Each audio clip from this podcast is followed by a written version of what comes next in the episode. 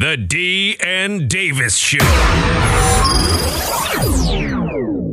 D.N. Davis Show. It's time to kick up your sports talk week with us on a Wednesday. So I guess it's not the beginning, but it's the middle. But it's the beginning because it's us doing it. You know you like it. We got a lot to get into today. We're going to talk a little bit about the NCAA. Not a little. A lot about the NCAA with Sweet 16 and the Elite Eight with brackets being busted. I know mine was busted. Scott Phillips is coming back to the show. You can always check him out at Phillips Hoops and also at College Basketball Talk NBC. He's going to join us to break down the Final Four, who's going to win, who's going to lose, and who's getting out coached. Then we're going to switch over to a little MLB, and we're going to have former player and former manager Bobby Valentine is going to join us to break down what he's up to in the MLB season with opening day just passing last week. I am Kenneth Davison. The voice you hear next is D. What's going on? It's Damon Spurl. Hey, make sure you follow us on Twitter at DN Davis Show. Once again, it's at DN Davis Show. Instagram, Twitter, we are there. Facebook.com/DN Davis Show. DN Davis Show at gmail.com. There you go. If you want to hit us up on the old school email, you can download the podcast on iTunes, SoundCloud, Google Music, Stitcher, and the TuneIn app. I'm on Twitter at Demons1. Ken is on Twitter at That's Davis. New! And new! Executive producer of the show, one Mr. Ryan B. Ryan, damn it. Hold on, wait a minute. Say it one more time, Ryan. Bukovetsky. Wait, Bukovetsky? Bukovetsky. Mm-hmm. Yeah. It's Vesky. Vetsky. It's Vetsky. Mm-hmm. So VT ski. Yes. Bukovetsky. Booker. Yeah. Like Booker T. I'll use my wrestling references. Yeah. Like, Booker. Like booking a vet. So Bukovetsky. Exactly. Yeah. Ski. There you go. Ryan Bukovetsky, new executive producer of the D and Davis Show. Follow Ryan on Twitter at Ryan Bsky. Nasty. Ryan B. Did you mean for that to be nasty? Yep. And in studio with us, also producer of one Mr. D and Davis, the Flip, who's been down since day one. One Mr. Sidney Brown. You can follow Sid on Twitter at SidKid80 and read all his articles on weareregalradio.com. Hello, Sidney. What's good, fam? Hey, Sidney and I went to the Blackhawks game last night, and I told Sid downstairs, this is the first time I've seen you back-to-back days since we was in high school. This is kind of weird, but I like it. Yeah. Thanks. As you do something positive and what we want to do for once instead of doing other stuff, but that's a whole nother show. But we had the hell is this going? I had no idea, but I was going to the Blackhawks game. Come on now. I was going to the Blackhawks game. We had a very good time. Last night we went to go see the Hawks, my very first Hawks game. Shout out to Sid for bringing it up. It's like, you know, let's go ahead and catch one. Went against the Winnipeg Jets, lost in overtime. But I will say this: I'm definitely going again. If you have never been to a Blackhawks game, definitely go. Make sure you bring a sweater because it was cold as hell in there. I didn't think we was in the 300 levels, and I didn't think it was gonna be that cold, and I didn't think I was gonna feel that ice in there like that. But no, man, overall everybody around us was good. Good time. Sid and I was on WGN standing behind Dan Roan when he was doing a pregame show. So that was kind of cool. And what was cool about it? Because we was on TV again. I didn't see you. Well, you didn't see us, but a lot of people did. But I mean, AD, there you go. You're on TV. I get when people that aren't on TV get that little TV shot behind somebody. You're on TV. I'm on TV. But it was something new. It was a new environment. Yeah. Just wanted to see, like, hey, did you see me? Hey. Yeah. And if you don't believe us, go to D and Davis Show on Twitter and you'll see the evidence right there. There you go. So, no, man, it was a really good time. I would definitely say next season we can kind of do like a show outing. I know we want to try to do something with baseball. We're all huge baseball fans in here, but we should definitely do a Blackhawks game. Damn good time. It was a good time. Favorite part of the entire experience? Favorite part? It was more so the intro to the game is like no other, and it was, you know, saying with the national anthem and actually being in there when the crowd is going crazy as he's singing it, that was really cool. But the one thing that really struck me was how quiet it is during the game. Now I've been to plenty of basketball games at the United Center and at the Chicago Stadium for the Chicago Bulls, but it's quiet during the play. It's the weirdest thing. I didn't expect that. And then when it's stoppage to play, then everybody kind of get up, go do whatever, and then they have like the games on the Megatron or Titan, whatever you call it, like the Dunkin' Donut race, and I think it was the Derby for Hawthorne, where they have a sponsorship with the Blackhawks. But no, that was probably the weirdest thing, because I never seen anything like that. How quiet it was, and everybody's very focused, and kind of, and you know what I'm saying, when there's a play is done or something happens, like oh, then it's like whoop, quiet again. So that was probably the most interesting part. I would say that was probably the most interesting part. But overall, man, it's a damn good time. Highly recommend it. Highly recommend it. All right, so Ken, what you got for us? I don't know, because I don't know what y'all doing with this show. It's called Opening Up, talking about what happened. Sports. It's called a... It's terrible open. Cuba releases the first players eligible... Cuba releases the first players eligible to sign an MLB draft. This just came across. Yeah, so now... They're set, instead of players having to sit there and have coyotes sneak them from Cuba here to America, usually they take them through Mexico, or when they go on international trips abroad, they do it there.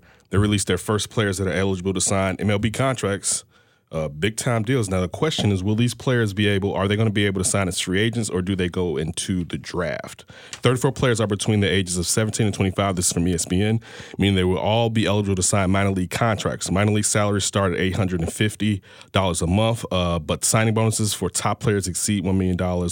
Hundreds of other international amateurs sign for $10,000 or less.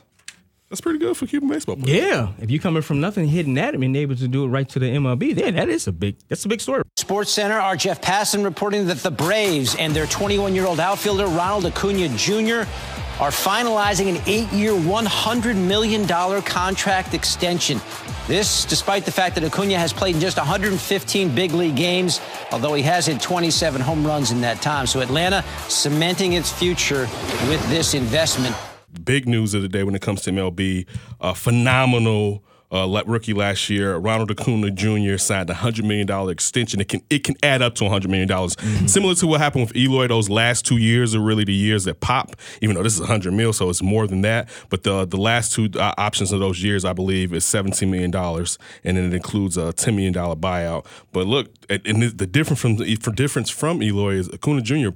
proved it last year how great he was. Well, how great he may be. I believe looking at his stats last year, like the only person that hasn't gotten into the Hall of Fame is either Caroline or Caligny, or I can't remember, but looking at what Rookie of the Year? Yeah, as far as the numbers he put up last year. Okay. The only people that aren't in the Hall of Fame is either or. I'm sure I'm wrong, but it's either or. So just looking at it, and definitely when we talk to Bobby Valentine a little bit later, be interesting to find out what he thinks about some of these players. I know when we were talking to Tom Thayer outside, I mentioned that in the past I've heard him say the players should be on one-year contracts, which I would think the players, kind of majority of the players probably wouldn't want to be, because you want some type of security. No, you want security. Yeah. It's almost kind of like playing in the NFL. You know, it's a lot like the playing in the NFL. It's exactly like even though the thing about the NFL is the guaranteed money gives you kind of security the first couple years usually. It actually will go longer, but now we see in situations like Antonio Brown where teams are now more willing to eat that money that they wouldn't have eaten when they want to just separate, cut ties with the player like that. But it's a lot of money being moved out. I tweeted out, I know you and Cheryl Ray Stout commented on it. To me, it seems like this is the MLB making a direct effort to kind of please the players, or kind of, I won't say necessarily please them, but hurt the union in a way as far as giving these young players money. So the argument that, you know, the controllable years part as far as arbitration and where players aren't getting paid young, and we know older vets when they hit 30 aren't getting paid. Now they're trying to show, hey, we're paying these young players before it's their time. In a lot of ways, but this one is different, though, slightly from Eloy. But in a lot of ways, it's still not the amount of money that they would coop out. Their deals are similar to the Tulowitzki, Evan Longoria, Chris Sale, Quintana deals where, yeah, you get some security. This is real money right here, $100 million. Even though he would have made more if he waited it out. But that's closer to real money compared to some of the deals. There's another player with the Rockies I just saw, Germain Marquise, agreed to a 5-year, $43 million contract extension pending a physical out of ESPN too. And it's just, you know, again, these teams, especially the teams, and we know they did this with Arenado, the teams that know that they don't have as much money, even though all these teams have money. They got money. Look at when I mentioned the Tulowitzki, Evan Longoria, that was the Rockies with Tulowitzki, and you have the Rays, a team that we know is cash struck in the AL East with those big markets trying to get to those players earlier. It seems like, and I know Rick Hahn was on Lawrence Holmes' show today. Shout out to Mitch for letting us record here at 670 Score, which was pretty good. Make sure you check out Joe Madden and the Rick Hahn interviews on Lawrence Holmes' show here at noon at 670 Score. But it's pretty cool to see that these teams are doing it, and it lets you know that, and I don't think any of us thought signing Eloy was foolhardy, but it also gives you even more positive vibes as far as that signing. Yeah. I mean, this is kind of like they're almost circumventing, the owners are almost circumventing the union. Because if you come to somebody, or come to a young player, in the case of Eloy, who hasn't taken a swing in the major leagues, and then you have the young kid down in Atlanta. But if you go to them and say, hey, listen, I give you $100 million right now. What 21-year-old, what young player, what person damn near is going to be like, you know what, nah, I'm going to wait and I'm going to play out these next 5 or 6 years when my contract is fully up and then going through arbitration. And then I'm going to bank on myself. So it's very smart business-wise. Mm-hmm. It's kind of like, why not just give them the money now? And I can give them less money because they don't have any money. And so it definitely makes sense for them to do it. But as they said, we was talking to Tom Thayer before we started the show.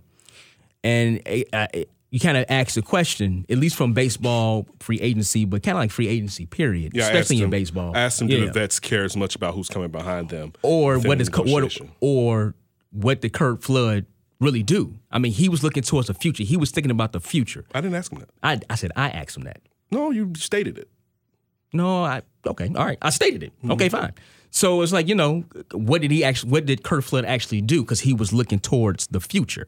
He was looking to the future of these players. Because right now it's almost kind of like, I don't want to say it's a crab in a bucket kind of mentality. Thank you. Crab in a barrel mentality. But it's kind of like, hey, listen, man, I'm worried about mine. And when you don't have a strong union to lead you and say, like, no, we're not going to do this. Shout out Tony Clark. And if we're not going to do this, and no, we're going to stick to this, and we're going to stick to these contracts, or you just get a damn good collective bargaining agreement to begin with, so you have to worry about all this. What do you expect these young players to do?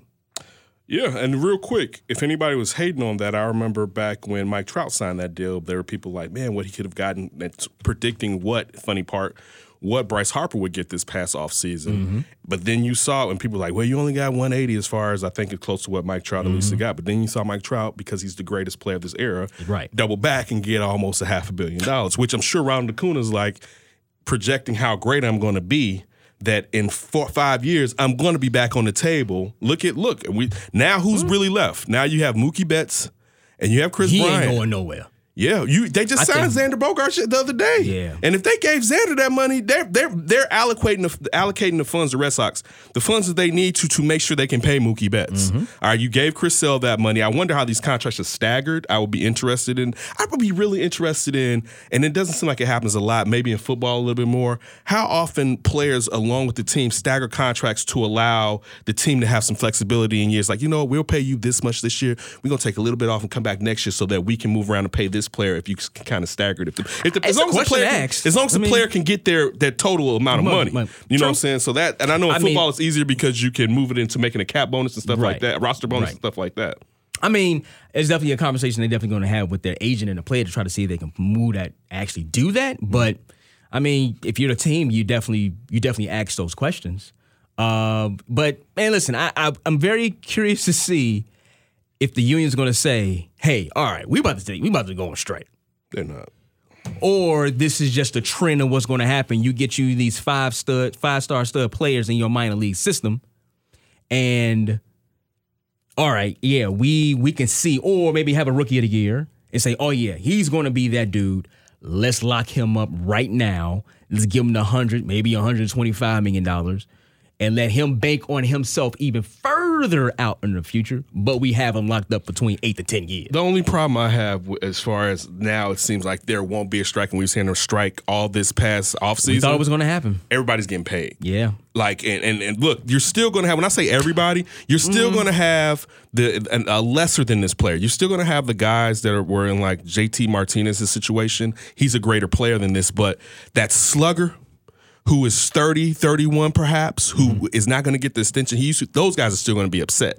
But when you're paying off these young guys and these supreme talented early young vets are getting paid $300 million and up, it's going to be hard to galvanize an entire union to sit there and sit out of that money. I think the owners are almost kind of pitting them against each other. That's what I was saying. That's what I was saying. As far as that's the point, to sit there and to make the unions, I won't say dissolve, but you're weakening whatever they can go and tell the players on why they'll miss money. Right.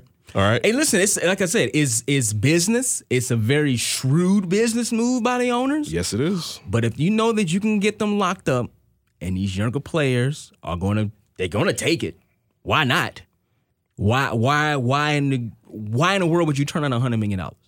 You'll be a fool not to, because it's guaranteed, especially in baseball. It's guaranteed. You might not even turn out to be Azuna might not even turn out to be what he think he's going to be.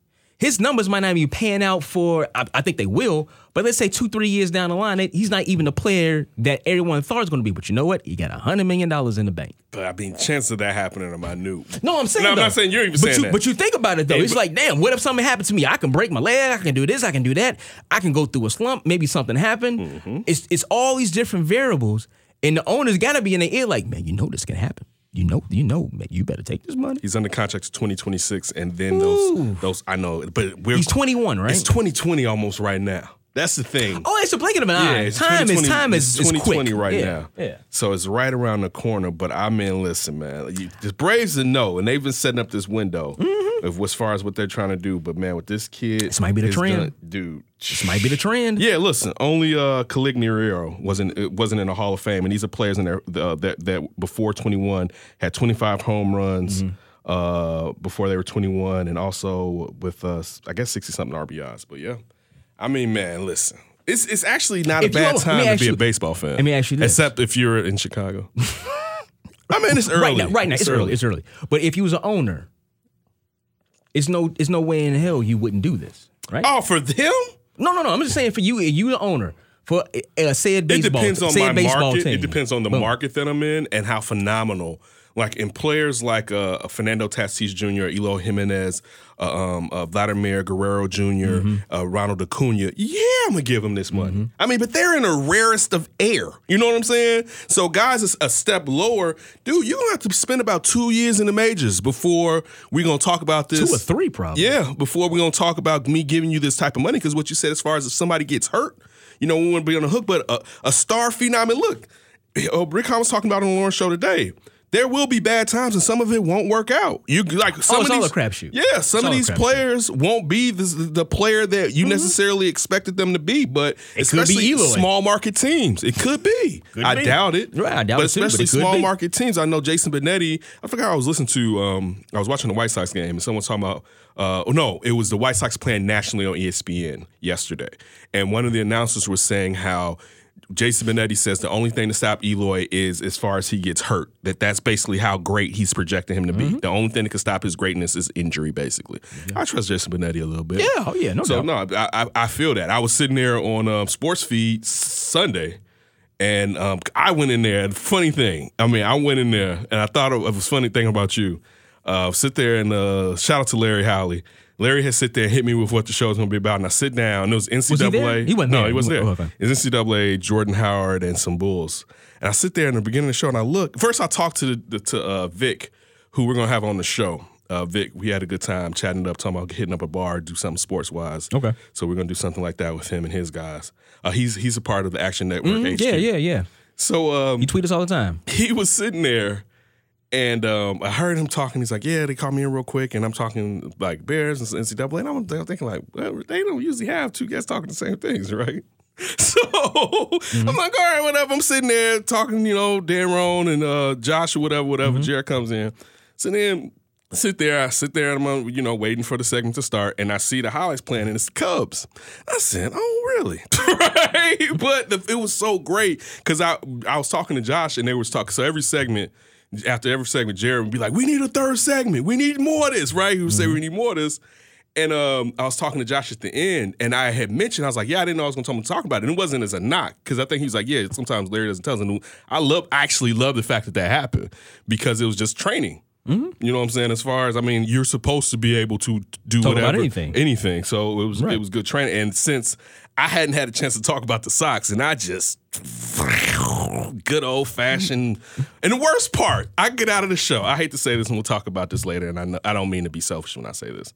So I get out the show, and I'm thinking, like, I wonder if the guys was watching that one, because it would be interesting for what their thoughts are or whatever. And I open up my phone, and that's when all of y'all are talking about Nipsey Hussle getting shot. And I'm like, why? I'm sitting in that WGN parking lot like, why? You didn't tell me they got security gates now. Oh, yeah. I'm sorry. Yeah, that was. You know what, Sid? Did they have security gates when you pulled up?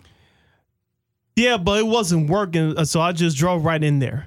Okay. Yeah. So, no, you know what? I think one time, the past time I went, I think they were up, but they weren't working. Okay. So when I pulled up, I'm like, damn, these things are down. I completely forgot about that. But yeah, it was kind of weird. You had to hit the button like, yes. Yeah, I drove around because I was like, wait, they got another opening I don't know about? Yeah. And then I came back and I was like, all right, hit the button. That's it, yeah. But the good part, you could just walk in now. Yeah, you can. Because they was like, all right, and they buzz you in when you walk into the door. Oh, I still have to ring the bell. No, they got me walking in. Oh, okay, maybe saw you. Yeah, they got me walking. So you know what? He probably saw me, but I hit the button anyway. Yeah, I had to buzz in because it was my first time. So I thought you had to walk in as well. It's like, oh, no door was open. So I used to use the buzzer, and I was guessing. Yeah, and they walk you in. But yes, they now have security gates, so nobody can just walk up at WGN. You know what? Crazy thing, at least to the parking lot. And another thing with the security features and like this, and we seen what happened with that newspaper. About 6 or 7 months ago, where the guy went to the newsroom and just started, she was shooting off and stuff like that, remember? Was that this past year? It was last year. This was 6 or 7 months ago. Mm-hmm. But this is the thing. I went to visit my brother. Shout out to my younger brother. All well wishes from everybody. I went to visit him Friday, and he's at Rush. And the lady asked me, she's like, could you move over? And they got this little camera. I was like, can you take this picture? Ask me for my license and scan the back of it. So when she did that, I was like, what's going on? She's like, you know, I was like, how long has this been up? Because I know I come here, this isn't up. She's like, it's been up since like the 4th. Mm-hmm. I was like, why? She said, mercy. I said, oops, I forgot. You're right. And it made me think about that going to WGN and just how crazy the world is and someone wanting to make some stupid message to get out there. In media in general, or in hell, everywhere it needs to be more secure, unfortunately, how things are right now. No, listen, when you park at the Aon building here in downtown Chicago, they tell you to open up your trunk and they take your license and scan it. Really? Mm-hmm. Yeah, every time at the Aeon. It's like, open your trunk, sir. It's no problem. Click. Can I get your ID? Here you go. No problem. They like scan it and look at something. It's like, hand it back to you. Close your trunk. Okay, you're good to go. I'm like, all right. Because I don't know when that was implemented. I mean. When did it happen to you? It just recently this happened? Oh, it's been doing this episode. If I drive down here every once in a while. It's always been like that. It's always been like that, yeah. When I was interning here at the Score, I think the one time I parked down was in the Pru, and I didn't have to do that. Yeah. Don't show the Pru's security is lax. What? I'm just saying. No! I don't know now. I haven't parked in the Pru. It's like a fortress down there. I haven't parked in the Pru in years. Okay. But Aeon, oh no, you got to get scanned. I didn't know that. I've never driven out of the Aeon, I don't think. Mm-hmm. Yeah, but now I've only been in there when we was walking your family over there, and it was hot as you know what in that parking garage that day. Yeah. Yeah, that was too hot. Dog, get the dog out the car hot. I don't know. I guess you guys don't want people hanging around down here, but I don't think this is safe if my car's on the other side of this bad boy. We was down there where the people in the shadow people with us. We was that far deep down. We was down deep. We gotta make it out of here. Wait, real quick. It was this time that we came down here, and what was going on down here?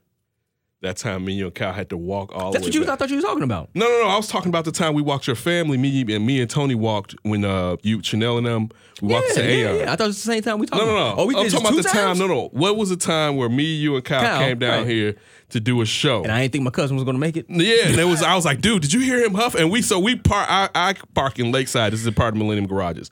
For anybody that knows this area, we had to sit there and walk all the way through Millennium Park Garage, which is like eight stories. Yeah, it's deep. Like eight stories all through this garage and walk all the way to cross over into Lakeside. And Kyle, he kept up, but he was done. And I had sports feed. I think I had sports feed the next day. I lost about 4 pounds that day. I looked good on that episode. I was like, I look skinnier right there. It wasn't St. Patrick's Day. No, it wasn't because it wasn't a whole year ago. It was during like the fall time. It was during the fall when this took place. Did we have a Thanksgiving Day parade down here? I don't know, but it was like, damn. We was like, I mean, we was walking. Everything was closed off. And I was sitting there. We had gotten out at one point, and I told them, I'm like, look, we were on Lower Randolph. I was like, if we walk up and go there, we may be able to do it. And he's like, no, let's go this way. And once we start going our way, it's like, all right, we're going to really go now since we're going to go deep up in here. We're going to go deep. Damn, now you got me thinking. You basically had to, like, we had to keep walking till we felt the air. Like, I feel a breeze. I see daylight. Oh, my goodness, Cal, get up, Cal, get up. Like trapped in a cave or something like that. It felt like it. I forgot what holiday. It was something going on there. We needed like five spelunkers to come and get us up out of that. That was a good time. We got a little exercise. We definitely got some. I was just worried about cows. Like,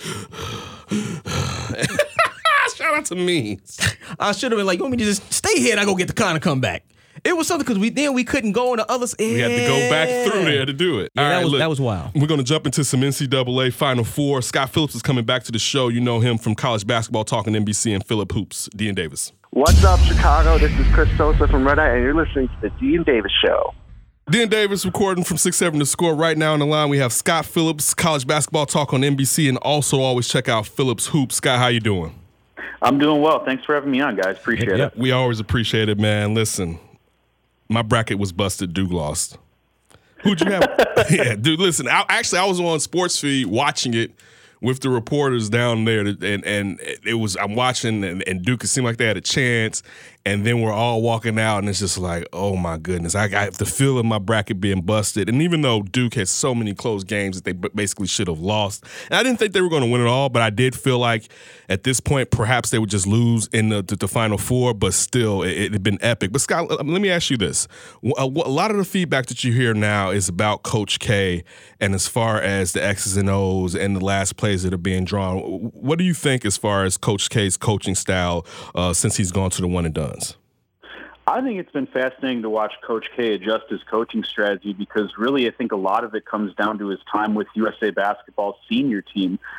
Getting those gold medals with guys like Kobe Bryant and LeBron James gave him a lot of cachet with those one-and-done type of recruits because, as noted before plenty of times, Coach K was more of a program guy heading into that one-and-done era. He liked guys to stick around for 3 or 4 more years. You had the Leitners and the Hurleys and the Wojos and guys like that who would stick around a couple of years. And only this last 10 to 15 years have we started to see the pros go to Duke more often. And, Mike D'Antoni adjusted Coach K's coaching style quite a bit more to the pro style when he started working within the USA. And I think it's kind of resonated with a lot of the players in the fact that he lets them go now. He doesn't maybe micromanage them play by play. I think it kind of grew to bite them a little bit in this one because having R.J. Barrett go hero ball and iso ball so often, not getting touches for Zion Williamson, particularly on the block where he seemed to be doing damage. There's some questions that you have to ask Coach K there, but in terms of the methodology and how he got there, he's obviously doing something right if he continues to be in this Elite Eight position with freshmen and new players. With the fact of him switching the young one and dones, and as you mentioned, you can think about Bobby Hurley and Grant Hill and Christian Laettner and the amount of time that you had to coach those players up and teach them different philosophies and systems. How hard is it defensively to get these players on one accord when you basically only have them from the summertime and into the fall? How much has that changed with the fact that he can't have these players for at least 2 to 3 seasons?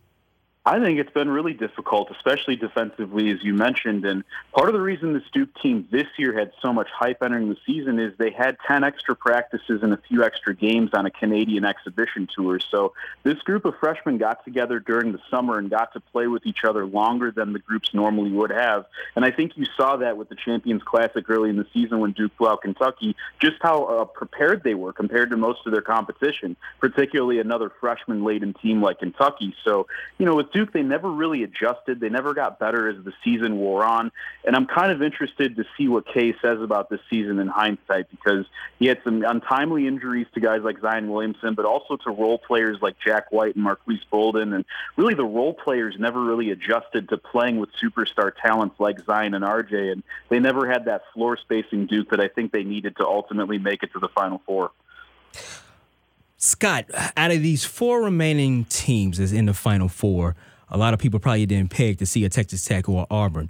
But who is one player out of these Final 4 teams that everyone should look at? It's like, that kid right there, he's pretty damn good. I would like people to appreciate Ty Jerome from Virginia, just because I think that Jared Culver from Texas Tech and DeAndre Hunter from the Cavaliers are going to get a little more casual fan NBA draft watch interest. But Ty Jerome, Virginia's point guard, a junior, is a tremendous ball player. He's getting a little bit of first-round love himself. He doesn't look like the type of dude who would be an assassin. He looks like somebody you would maybe copy off of your notes in class. You know, he's kind of an understated type of dude, but, man, he hit some cold-blooded three-pointers. We saw that in the over Purdue. He's an orchestrator on offense who's great in ball screen situations, and I think he's really underrated defensively as well. He stands about 6'4", 6'5", makes it a lot tougher on smaller guards when he's defending them, and you know, he plays at a slower tempo for a team that isn't sexy to watch in Virginia, but this guy has the moxie and savvy to make it to the highest level if he ends up turning pro after this season. D.N. Davis Show right down here, recording at 670 Score Online, which right now is Scott Phillips, College Basketball Talk. Make sure you follow Scott on Twitter at Phillips Hoops. Sticking with Auburn, or going into Auburn, Jared Harper, the point guard for them. I've been watching this kid through this tournament, man, and he has been just something special to watch. Give us a breakdown of Jared and how you think he can possibly take Auburn a little bit forward. I love Jared Harper's game, and he's kind of been an underrated guy ever since the high school ranks. He was a point guard for a team with Wendell Carter that made it and won Peach Jam, which is kind of the most prestigious AAU tournament that we see over the summer. And, you know, guys like Carter got most of the credit, but Harper was the one who buried the big shots down the stretch. And that's what we're seeing once again at the college level during this NCAA tournament. Bryce Brown and Jared Harper continuing to trade big shots for Auburn. And the thing I love about Harper is Auburn's known for its three-point shooting. They're streaky from there. And when Kentucky played Auburn off the line in the Elite Eight, Harper got to the basket and made plays at the rim over bigger and taller players. And I think that says a lot about his complete scoring package and what he brings to the table. And again, you talk about Auburn having so many different weapons and so many different guys that can create and hit shots. And a lot of that starts with Jared Harper's ability to break down the dribble and hit shots himself. He's been a huge part of this Auburn run so far. It's funny now, I'm not the biggest Bruce Pearl fan, but I'm leaning towards Auburn or Michigan State winning it all. One question, this is going into the future. We all know that basically probably by 2022 or so, the one and done is going to be over. You look at somebody like Bruce Pearl, who is excellent, one excellent coach, but also excellent when it comes to scouting out the players he wants in the system, fast players that can make shots and can play that up-tempo and can definitely shoot and be in the pick and roll and everything of that sort. How do you see a coach like Coach Calipari, who got an extension from UK? I want to talk to you about that. And then Coach K, as we mentioned, how do you see them excelling? Of course, Coach K is going to return back to what he did before as far as teaching his players from freshmen, because the one and done is probably going to be gone for the most part, even though some players will step out. But how do coaches like Bruce Pearl stay in tow with Coach K, and how far will his philosophy continue to excel, or will it go take a step back now that you have Coach K getting players to stay for 3 to 4 years, like the Bruce Pearls or the Tom Izzo's?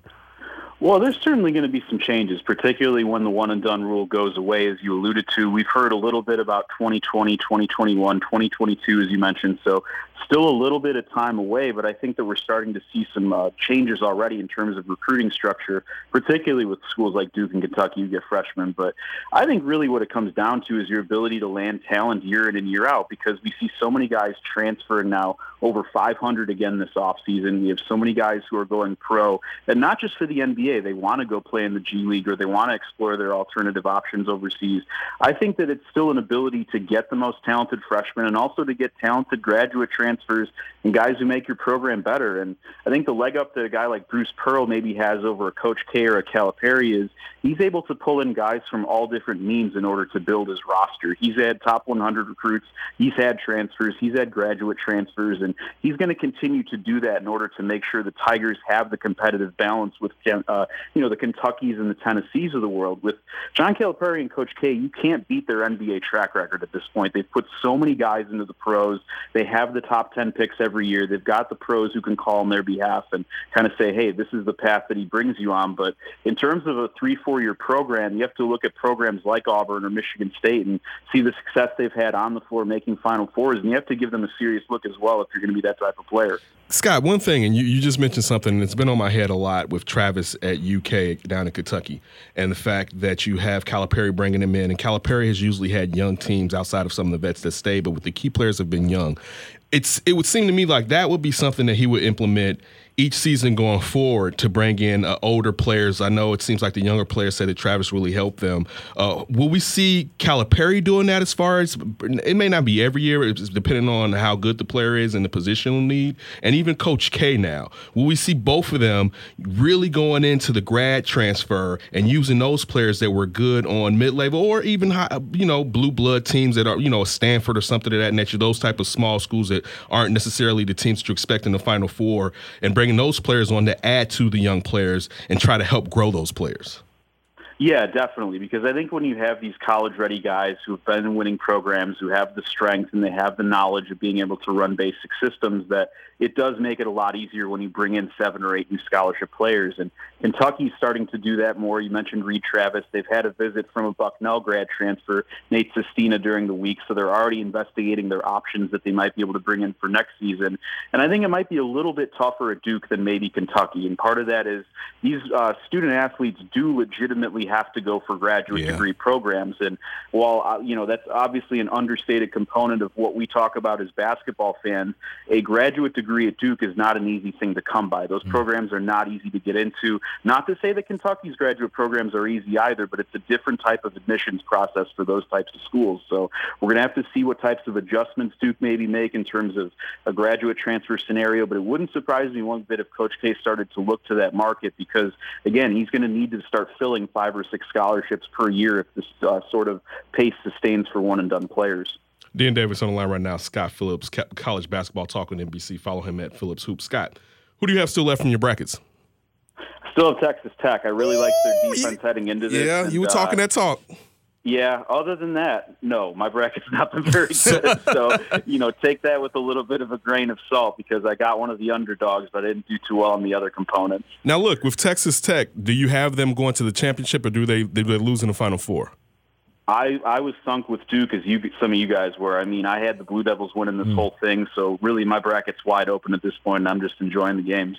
I'm actually looking at, Scott, at that matchup of Michigan State and Texas Tech. Texas Tech hasn't allowed a team to score over 70 points, and Michigan State has scored over 70 points 3 times. So you look at that matchup right there. What do you think about that Final Four matchup? Definitely look for the under in that one, in my opinion, guys. I think it's hovering around 130 at this point. Between the dome shooting, the nerves, 2 of the best defenses in college basketball, and 2 low-tempo teams, I think this one has the potential to be ugly. I'm talking like high 40s, low 50s type of ugly. But I still think that it's going to ultimately be a close game. But to me, it comes down to Cassius Winston from Michigan State. He's their experienced junior point guard that really took over that Duke game. I think he had 20 and 10 with only 1 turnover playing all 40 minutes. So when you have that kind of stability, even if you do have the number 1 defense like Texas Tech, it's hard to throw off the team when they're running their offense. And Michigan State has done such an effective job of finding key shooters and getting the ball to guys they need to, like Xavier Tillman, that I like the Spartans in a close one in that one. What do you think about Cassius at the next level? He's intriguing to me because I don't know how he necessarily defends a lot of the uber-athletic NBA point guards. I'm not sure he's necessarily a starting-caliber guy, but you know, you look at some of the second-unit guys who've started to make their way in the league, like Fred VanVleet or and Ishmael Smith, and you know, just guys who are steady and heady, effective guys who run an offense, who can hit perimeter shots, who can maybe cause some havoc on defense a little bit. Winston's got to become more of an upgrade defensively. He's got to show a little bit more burst around the rim and finishing over length. But again, based on the way that he wins and the amount of turnovers he limits, I love the way that he plays. And if you're a second-unit NBA team looking for a backup point guard, he might be an option for you. Scott, who do you have in your championship game? So I've got Michigan State facing Virginia in the championship game. I like the Cavaliers over the Tigers in a tight one. Again, I think Auburn's three-point shooting is a key for them, and Virginia is one of the best in the country at limiting three-point looks. And kind of getting that monkey off of their back, getting into this Final Four after last season's loss to the 16-seed UMBC, I think that some of the pressure is off Virginia now. Everyone's kind of on a level playing field when it comes to pressure, and it's going to be fascinating to see if Virginia can play a little bit more with the chip on their shoulders we've seen during this tournament. Who do you have winning it? I have Virginia winning it. I think that the Hoos end up getting over the hump. I love the way that this team is defensively. They've got guard play and Ty Jerome and Kyle Guy, who are starting to get comfortable hitting shots. And this is a team that's a lot more versatile than some of these other teams in the Final Four. They can go and junk it up and play a slow-down style. They can go into the 80s and win a shootout over a team like Purdue if a Carson Edwards gets hot.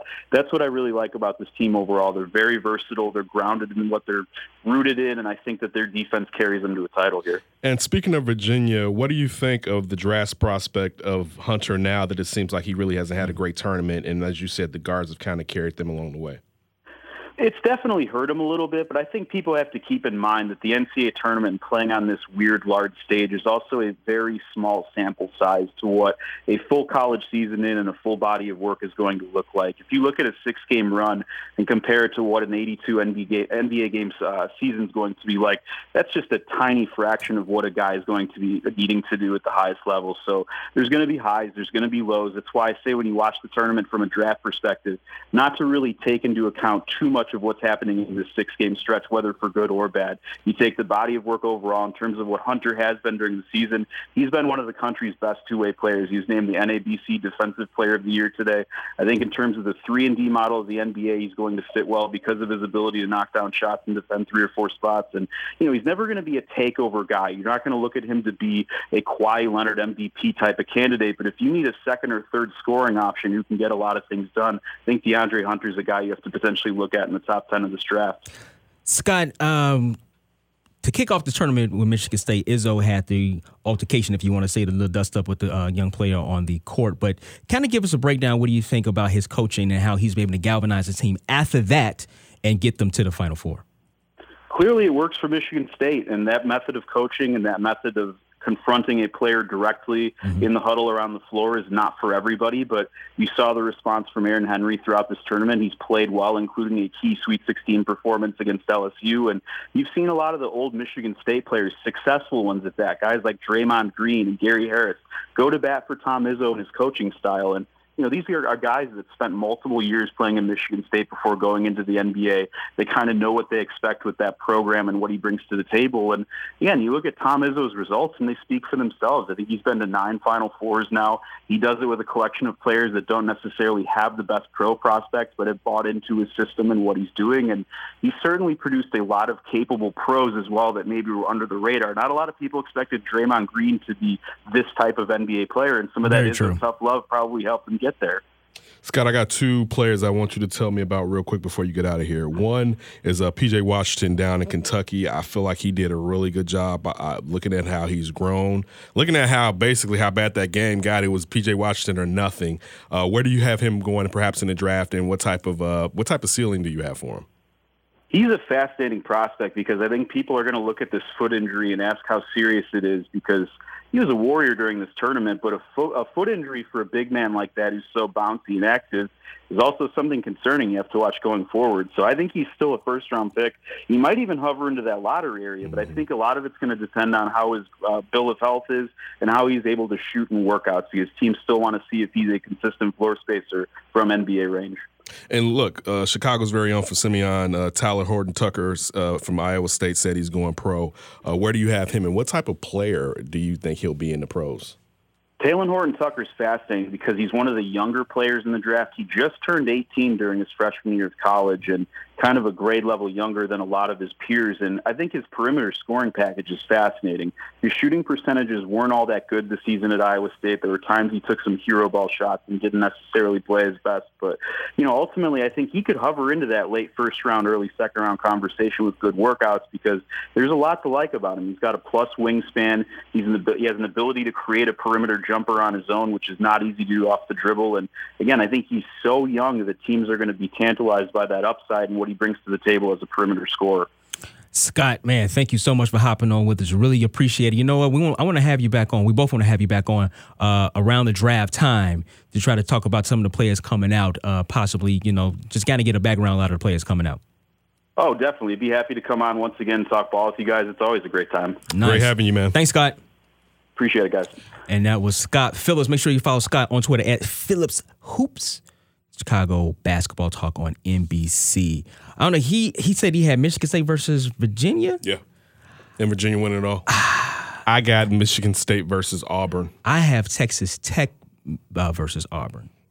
I think with that defense with them, I do agree that it's going to be low-scoring game. I don't know, it's going to be like 40 to 50-something.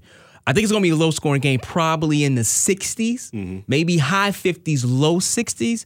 But I just have a feeling with this defense and how well they've been playing, I think Texas Tech is able to probably to slow them down. Well, yeah, I mean, Michigan State is not like slowing them down, though, is if as long as they can make the shots. That's true. That's true. And you're sitting there. And but they're so long and wiry, though, man. They can lock you down. Yeah, but it's not like you're playing a weak defense in Michigan State. True. And the thing is, when you look at the fact, and I know they got Culver down there at Texas Tech, long wing guy in the lottery now. But you got Cassius Winston, and, man, he can knock it down. He can knock it down. And this is the thing I was thinking, too. He can facilitate it, too. So good. This goes back to old standards of back in the days of guard play used to be the key in the tournament. Yeah. And that's what you're seeing now as far as terrific guard play. So even though Texas Tech – and I don't know if they're going to be there or not. I can't sit here and tell you you're wrong. I didn't think anybody was going to – I can sit there. I thought Michigan had it. Yeah, Michigan State, yeah, definitely. I didn't think that was good. We all knew when the tournament – when the brackets were announced that was going to be a problem for Duke. And looking at Duke, how they played throughout the tournament, it's like, okay, they bound to slip up one time, and they slipped up the one time against Michigan State. Yeah, so, but I'm not betting against Cash and Winston in this tournament. Okay. And again, I'm not a fan of Bruce Pearl, but man, that man can coach. Listen. And that team is hot. I look at Auburn, although they're number 5 seed, they're kind of like a Cinderella team. First time ever in the Final Four. And they're able to get here. And it's something about those teams. And you look at Virginia. What did Virginia do? They always go Virginia. Yeah, but man, it's they in the Final Four. You can't put that on Virginia now. No. Yes, they have made it to the Final Four, no doubt. But I'm just saying now they playing against a very hot team, as we said. And at 5C, I'm not going to call them a Cinderella, but they have that feel to them. And then look on the other side. It's like a Cinderella with steroids. I mean, like most Cinderella, if you think last year. Like, oh, there's a Cinderella team, like, no doubt. Look at where their players are. Like, this dude is on the AAU team with Wendell Carter Jr. Like, it's the best AAU, on the best AAU courts. So that's my only caveat as far as saying that. What do you have to say right now?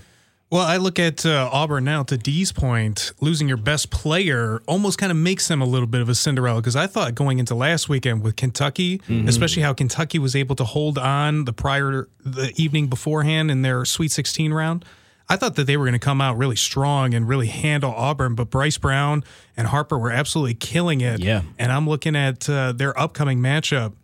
Virginia really struggled, obviously with handling Carson Edwards with Purdue, and now you're going to handle two of these guys. Yeah, so that could be real tough. Hot. And as you're talking about Acuña, blew his ACL out. But still, it goes back to dog. You got two phenomenal guards in your backcourt. You can basically do the damn thing. And, especially when the fact that we know it's going to be a slowed down pace, half court basketball. You got guys that can get it down and get to where they want to on the court. Man, you have leverage in these types of situations, and Auburn has two. And that's the thing where, believe me, I mean, I have no problem with Auburn. I actually have an affinity for Auburn, being somebody from Alabama, even though the big school is the big school, Roll Tide. But I've always loved Auburn also. War Eagle. I was watching the highlights from the Atlanta Braves game and the Cubs game, and they still going with the Tomahawk chalk and that. It is Georgia. So, and they're not in Atlanta anymore. They're like on the outskirts of Atlanta. So, I mean, to be fair, the Indians are still the Indians. Yes, that's true. And Washington is still Washington. And some of those Kansas City Chiefs fans in football, they still do that too. The old chop. Yeah, they do. They definitely do. Yeah. You thought it was stopped by now, but unfortunately, it hasn't. Man, you thinking this America that's stopping? People will probably like, let's start doing it again, son. Yeah. We stopped doing that. Now everything's on the line again. Louder. Hit it. Get it. Don't make me change it to MAGA. Get him with the MAGA chop, son. Iron MAGA. Yeah, no doubt. All right, coming up next, we're going to do something new and fresh. Our executive producer, Ryan Bukovetsky, he has a segment now. He has his own thing, something Tony didn't even have. Look at that. Up for grabs. Let's do it. D.N. Davis Show. Yo, what's up? This is Rashid Hadi, and you're listening to the D.N. Davis Show. D.N. Davis Show, and it's time for Up for Grabs, Ryan Bukovetsky's segment here, so look forward to it. He's going to give us topics. I won't even put a number on it right now because I don't want you to feel it's necessary to always get to a set number. Like, because, you know, you may bring some weak stuff up in here. Just like, I got to get to this number. Oh, no, we can't get on this airwaves at all. We got to keep things strong at all times. Keep it very strong. So you hear Ryan's voice right there. So, Ryan, there you go. Also, what kind of bed you going to put under your thing? How you going to do this? Yeah, we're going to put some music behind this. What type of music? Let us know now. Well, it's got to be hip-hop for sure. Why, Ryan? Why it's got to be? Because that's always what I go with. That's my favorite genre. I want some Soundgarden up under this. Okay, I can get some Jason Aldean, some Taylor Swift under here. I said Soundgarden. Lil Nas X. How about that? Can I get some Black Hole Sun? Maybe. Stone Temple Pilot. Okay. With that, let's go up for grabs. All right. With some of these topics here. Let's start off with something that D forwarded to us earlier this morning. A nice little bit of Brandon Hyde, who was the ex-bench manager for the Cubs before accepting the managerial position for the Baltimore Orioles. And he took off his pitcher, David Hess, in the middle of a no-no. He went 6 complete innings, started the 7th, got the first out. And that's when Brandon Hyde took out David Hess during his no-no bid. And the reasoning behind it was because he threw 40 pitches the other day on opening day. And that is why Brandon Hyde didn't want to overextend his pitcher. I was shocked because I knew my pitch count was decently low. And so really just kind of trying to figure out more what was going on. And so when he came out, it was him basically just saying, throwing 40 pitches the other day, just trying to keep health the primary thing, and knowing that it's a long season. And I could tell that he really was fighting against himself a little bit because I think the excitement was there. To me, This is a guy out of your bullpen because they got 4 starters. He's kind of that Mike Montgomery for the Cubs. He's a starter / bullpen guy. This is your one chance at probably a no-no ever. I don't think he's a player that's going to be a part of your franchise moving forward. He's not a star player or anything like that. I say let the kid pitch. I'm with you. I say let him pitch. You never know when he's going to be able to get a situation like this again, that he's 6 1/3 in or 6 1/2. 6 1/3. 6 1/3, right? You never know if he's ever going to get it again, right? And listen, they're rare to begin with, right? So he probably would have got hit. You never know. My whole thing is you never know when that's going to happen with someone. Don't do that. Just let him pitch until he get hit. And at the time, he had an 82 pitch count. Yeah, so it wasn't even like he was a lot of pitches. As you said, he pitched he had 40 pitches on opening day. Opening day. You're basically asking him to go to about 110, if not 120, right? And how long? But he was dealing, though. Yeah, but how long has he been stretched out? And then, look, let's just say the next inning, because that was a 6th inning, you said, I believe? They took him out in the 7th. He went 6 complete. Yeah. So let's just say in the 8th they took him out, and then they got lit up. Even though they won the game, they got lit up after that, correct? Mm-hmm. So one of those relievers is going to be in there anyway, messing it up for him in the first place. My thing is this. You mentioned that he's not central to their plans for the future. But still, the manager, he's a rookie manager. The last thing you want people to hear, and you can even go back to here, is someone talking about you had him out there too long. Like look at Morrow last year. Mind you, he was here with the Cubs. I know you can say Morrow is more central to the future of what the Cubs planned last season. But what's the reason to stretch out someone in the 3rd or 4th game of the season that they may be out for a few weeks when nobody's really, not to say that you can't go this deep. I know some old-timer would be like, we would throw 150 on the opening day. But the risk of injury, regardless if you look at him as being a long-term prospect on your team or not, and he's been playing fairly well, I can kind of see why he felt like he didn't have to. And also, this is my last part. We don't know if the player told him, I know they've talked publicly, that he was getting tired or not. Nah, he didn't want to get pulled out.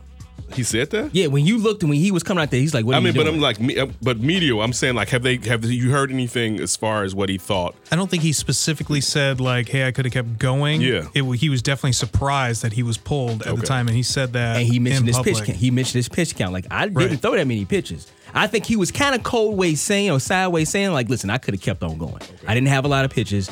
And his face reaction when he came to the mound was like, what are you doing out here? Right. Like, what are you doing? Like, he was shocked. I'm pitching a no. So wait, he showed up his manager? No, he didn't. He didn't. Don't ask me why I'm coming out. You know why I'm coming out here. Well, I would think that ball. Give it to me. I would think if anybody was pitching a no hitter, and they saw their manager coming out, and I know all pitchers know when they see that strut coming from the dugout, like, damn, I'm about to get pulled. Mm-hmm. And he saw that strut. He's like, what is your ass doing? Do you see what I'm doing right now? So my only rebuttal would be towards you, Ken, would be I could see if it was like, okay, why was you out there and the game is like kind of like blown out or it's, you know, it just isn't there for like, okay, so why are you still out there? I'm just looking in the sense of history and that he might never get to that point again. Right. So let him have his history. I get you. Yeah, that's the only thing. To the point of he, but now I will say the pitcher, he did mention like, listen, we talked about it.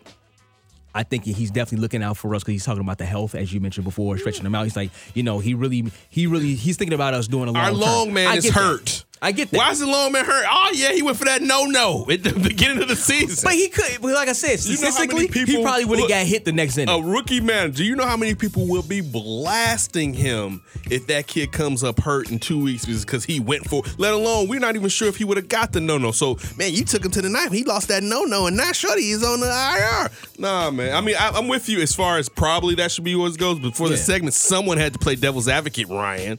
So, well, Ryan threw it up. I agree. I hate this whole formatted debate where I just can't be myself. I'm joking. I really feel that way for the most part, what I said. Yeah, even though this might be this pitcher's only time or best chance to throw a no-hitter, sometimes you got to protect athletes from themselves. You know that if you're an athlete, you're ultra competitive at the highest level. You want it so bad, but sometimes the managers or your coach sometimes have to do the tough thing, but sometimes they have to do the right thing. So you have to protect them from themselves. And that's high energy innings that he was going to start pitching to. Mm-hmm. So that was like playoff innings. And you don't know how tired he is, how he's going to be dealing because he wants to get the no-no. He's going to be doing stuff that he may not, as far as energy usage wise, and his tank being zapped a little bit earlier because now he's going for it. So just to piggyback on what he's saying. Yeah. Yeah. All right, Ryan, shut us up.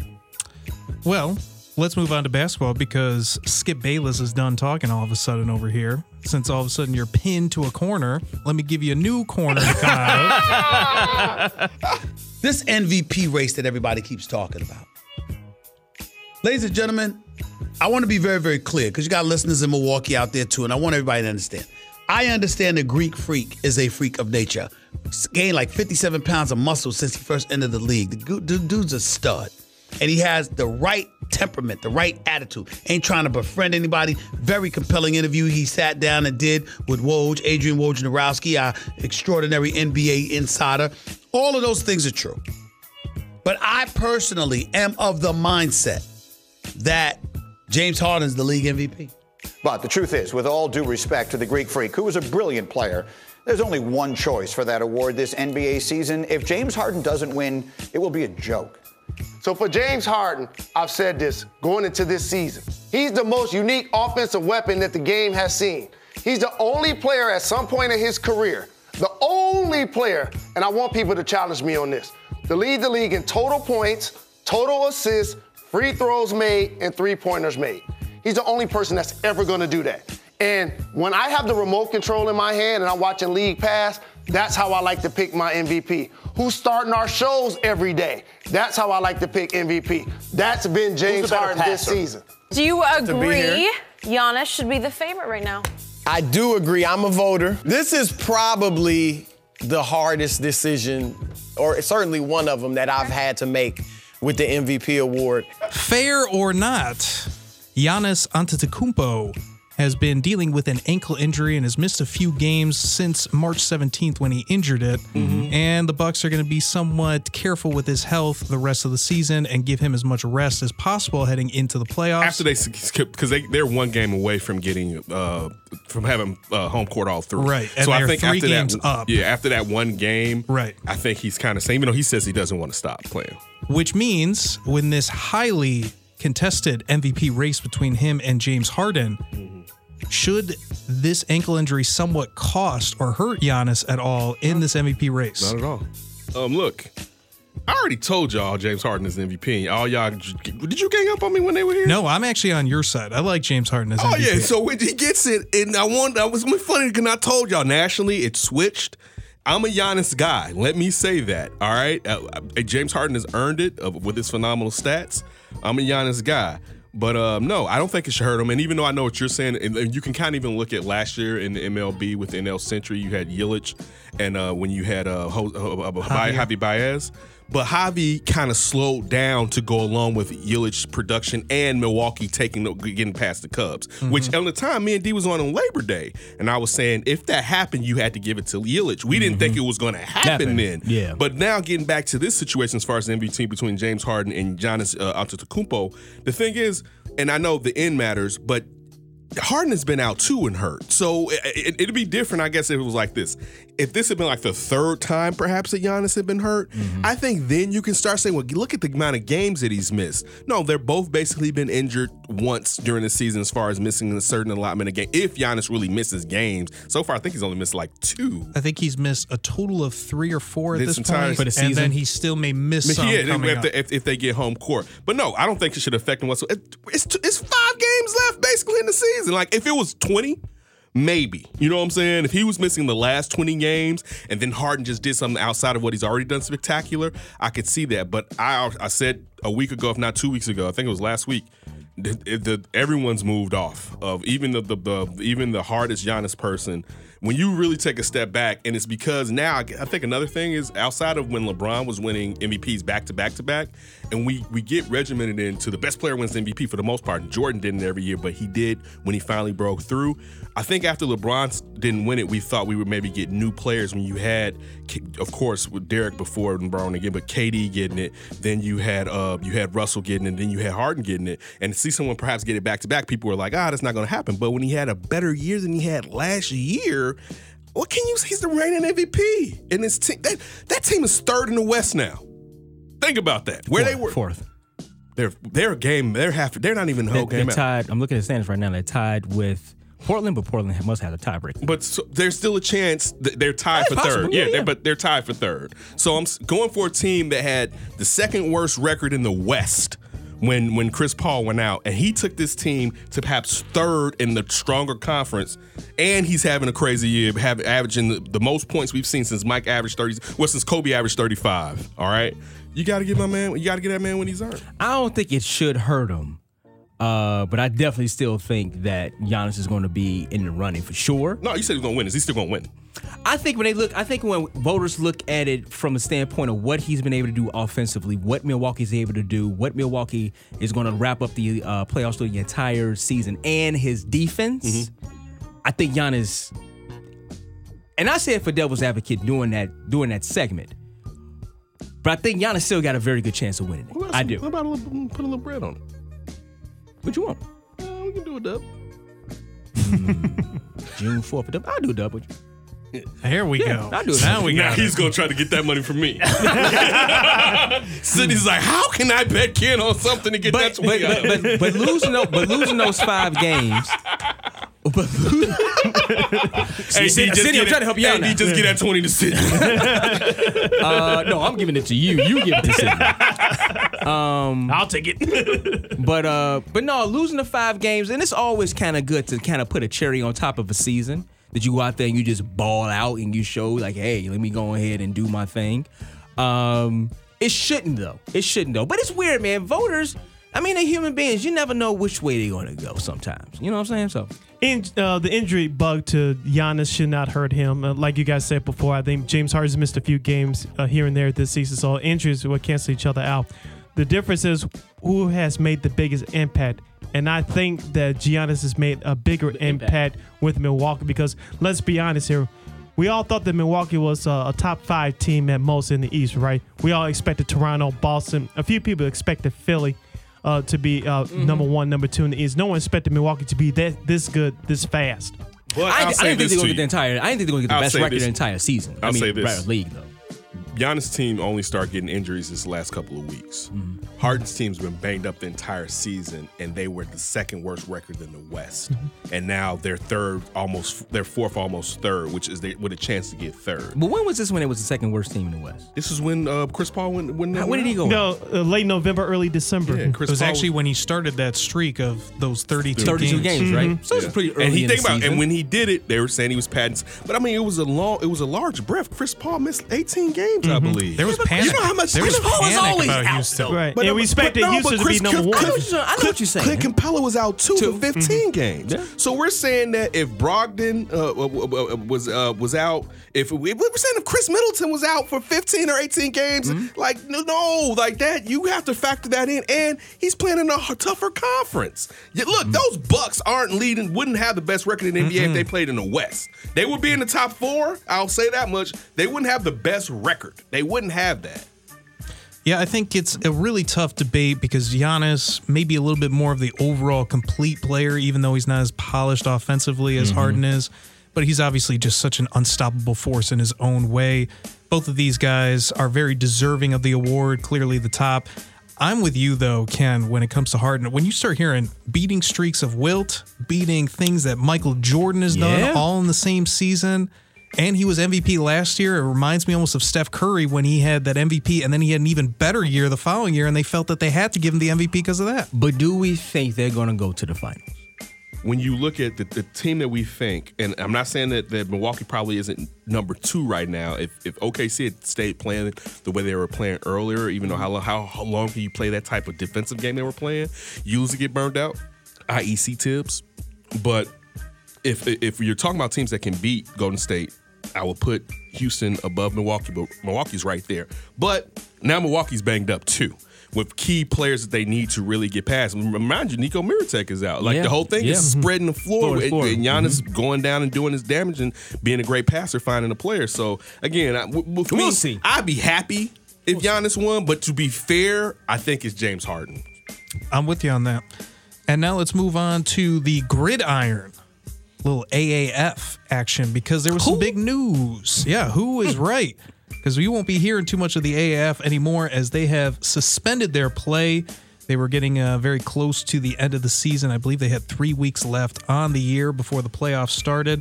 And very similar to the XFL, they join that league in failure and really their inaugural season, even though the XFL will be relaunching next year. So with that in mind, what, if anything, do we learn from the inaugural season of the AAF? Maybe the Sky Ref.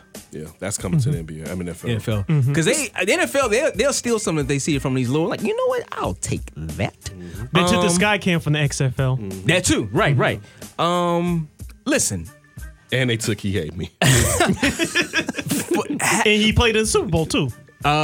Professional football, the NFL, and college. And you want to sprinkle in high school, depending on where you live. That's basically it. You know, that's the system. That's the holy trinity, if you want to say, right? I am supportive, though, of there being some type of competition to the NFL. I know it's a monopoly, and it's legit me going against Andre the Giant or something like that. You know what I'm saying? It's definitely that. But I don't mind a little competition. I just wish, maybe there's some more funding with it. It was interesting to see when it first kicked off that they was going to be broadcasting the games on the NFL network. So I thought maybe they'll try to influx a little something, but why do that when you have a free system called the college basketball? I mean, college football. So I don't know. I just hope it doesn't. I hope it doesn't go the way to Dodo. Yeah, I think it's always good to have some type of competition. I don't like monopolies. You need to have some type of competition. I hope that it doesn't kill the spirit of somebody else that might want to do it down the road. That sounds good. I don't like the level of play on the lesser teams. So what you're saying is right and fair. You shouldn't have monopolies, all right? Because we know competition for us, the consumer, is supposed to bring us better everything with competition. So I'm in step with you, but I hate lower tier leagues because of, especially like football, it's like, who's this fat lineman right here that like that. That's one of the things. So it's sad. Bill Polian is big in it. Charlie Ebersol, Dick Ebersol's son, they're co-founders of it. Bill Polian basically left ESPN for this. Like, hey man, can I come back up in there real quick, man, to be an insider again, please? What's up? My Bill bad. Was pretty disappointed. Oh yeah, he was. How many teams did they have in this league? Like eight teams. He was the star way. Look, real quick, this is from Johnny Manziel. If you're an AAF player and the league, this is from Twitter, and the league does dissolve, the last check you get will be the last one that you get. No lawsuit or anything else will get you your bread. Save your money and keep your head up. It's the only choice at this point unless something drastic happens. AKA, I tried that and they told me get the hell out of here. It's like, get your oil money and self up out of this boy. He's like, I was just asking. Then we go to Twitter. They ain't giving nothing to y'all. I'm Johnny Manziel. If you're Vince McMahon, hopefully you learned your lesson on why the XFL failed the first time. And number two, take what worked in the AAF mm-hmm. and see what they did wrong and apply it to your league so you can be more successful when it kicks off next year. The only competition league that rivaled the NFL, and the NFL wasn't the NFL back 35 plus years ago, was the USFL, because they were taking players right off from college and they say, you don't like your draft position in NFL? Money. Yeah, we'll sign you for that bonus. Jim Kelly, he went from the University of Miami. He played down there in Houston. Reggie White, the late Reggie White. Tom Thayer, yeah. And also Herschel Walker, too. He went mm-hmm. from college to the USFL. But the real only person that was a threat was the AFL. Because true, they merged with them. They forced NFL to take their teams. Mm-hmm. So the USFL wanted that. Donald Trump was trying his best to get that team in the NFL, but the league does not want to do that. Plus, if you bring, how many teams they have now, you really would water it down bringing on a huge number. Like, if you brought on 6 teams right now. Oh, you're talking about, like merger? A merger. Oh, yeah, because you're not going to take the whole league, but I mean, just think about it. Let's say you took the whole league, there'd be 2 divisions per conference extra.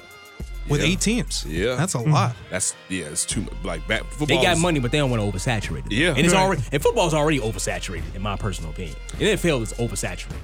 Do you think they'll extend the regular season to 18 games? Because I think that's coming. Never. No. I think it's coming. See, I'm going to tell you why not. They put a kibosh to that 2 years ago because they were trying to sneak that one in. With people concerned about CTE, they know PR-wise, they're never going to be able to say, we're getting rid of these preseason games where players only play one preseason game the third quarter, right?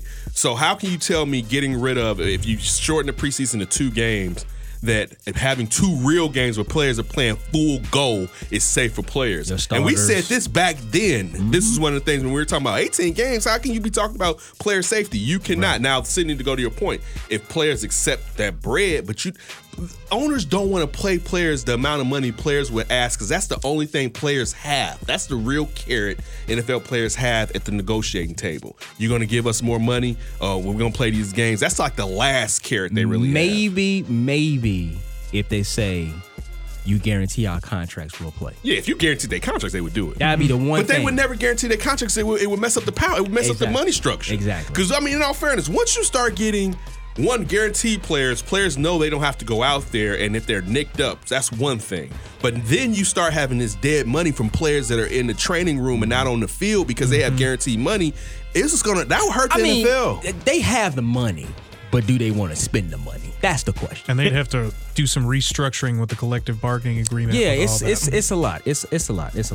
I think just bringing it full circle with the AF, one thing that I learned from watching it, they had some consistent numbers when it came to ratings, about 400,000, 500,000. Like a basketball game, NBA game. Right. It's not great. It's football. And you're not going to have great numbers as an inaugural league because you talked about, Ken, you don't have the name. You don't have the star power. And if they're not going to go to college and get these athletes, what I learned is you need a lot of money, first of all, because that's the biggest thing that hurt Jeff Bezos-type money. Right. They did not have enough money to do the payroll. And then I'm always thinking, what's the next year? Because you're going to get the curiosity buzz if you're XFL next year, no doubt about it. Then it's going to trail off, and then what do you do in year 2 to bring that back? Yeah. That's going to be the challenge. Yeah, the only way that a semi-pro league would happen is if you just didn't have college football. Yep. And if the players, although we already know they kind of get in the bag anyway, they'd be like, okay, I'm going to get the legal bag. If they come out and say, like, you know what? I'm not going to go and mess around with your shenanigans, NCAA.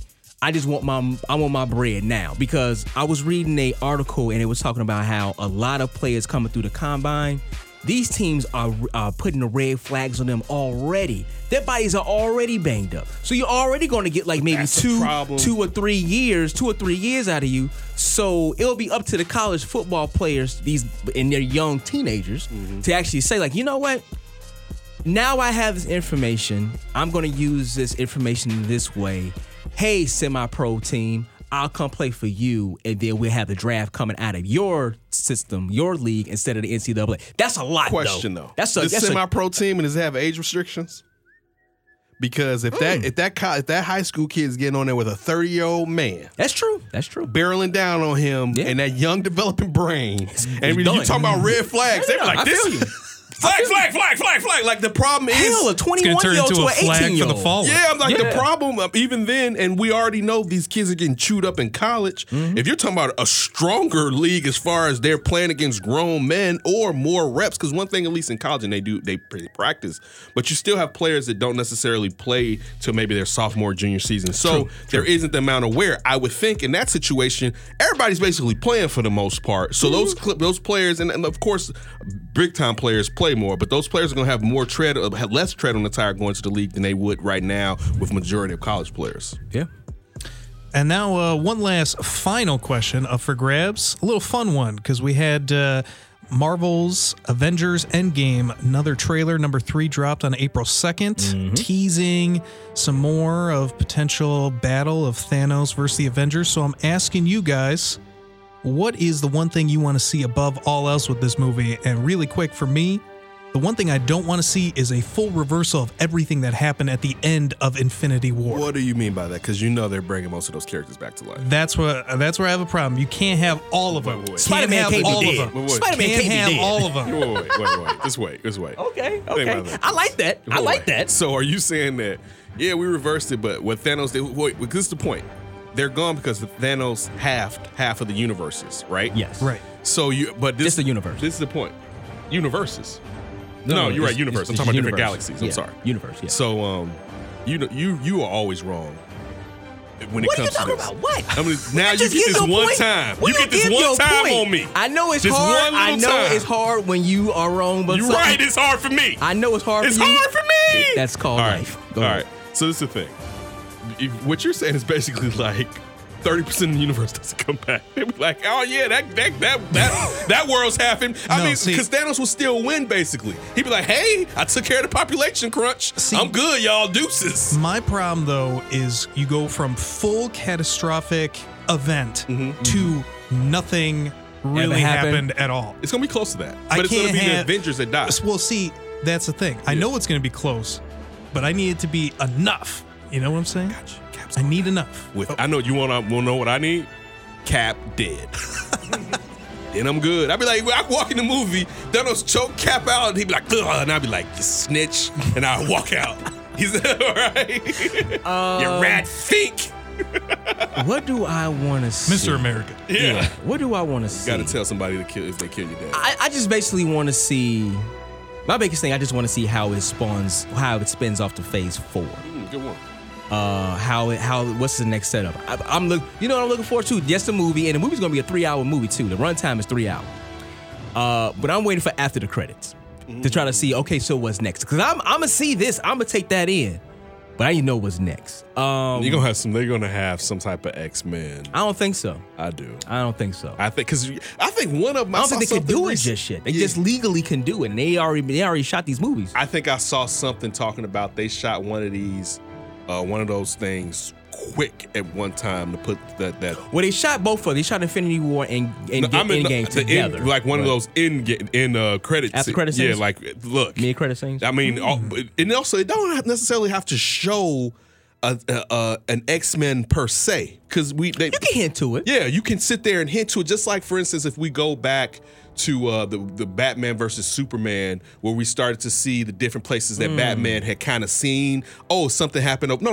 You know what I'm thinking about? I'm thinking about it was an Avengers one, and they had something, and on the map you could see they knew Wakanda, what was going on. There was something at Wakanda. This is before the Prince was being introduced. Or getting to my point with Batman, as far as kind of showing that Batman's investigating these other super beings, beta humans or whatever. I think there's a way for them to sit there and look at the Avengers and Fantastic Four, because I did see Captain Marvel this past weekend, and I think they're going to slowly, it'll be the very beginning, they're going to slowly start showing us at the end of this what's the next big universal cataclysm, because it's going to be like, how do we start the storyline to bring everybody together again? Yeah, and also too, with the merge with Disney buying Fox, you could honestly, with the amount of properties that they do have, you can actually kind of move away from the Avengers now. You really could. I mean, we know we're going to have a trilogy of Captain Marvel. We're going to have a trilogy of Black Panther. We're going to have a trilogy of Spider-Man. This is number 2 coming out like 2 months after Endgame comes out. But now with this new crop of properties, you don't have to go to that. You can literally move the MCU to the Fantastic Four and X-Men. We don't have to see Black Panther ever again.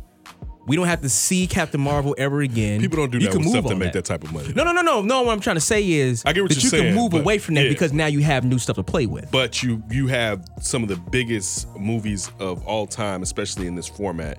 People don't leave that type of meat on. No, I think they're going to go through their trilogies and then they see what's next.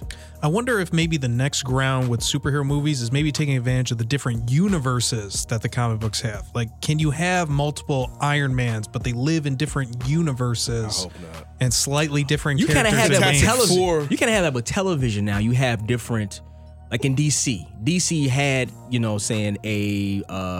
but why? True, but you couldn't put Batman and Superman. You can have a kind of a different universe for that, but that's really about it. But I'll say this: with the Fantastic Four, they do that a lot.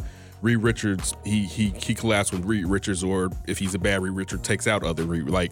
Reed does that for so in Fantastic Four, you will have other universes probably in the Fantastic Four. Yeah. But I'm just looking forward to it in general. You know what I don't like though? They don't need to drop so many trailers. I understand why you're doing it.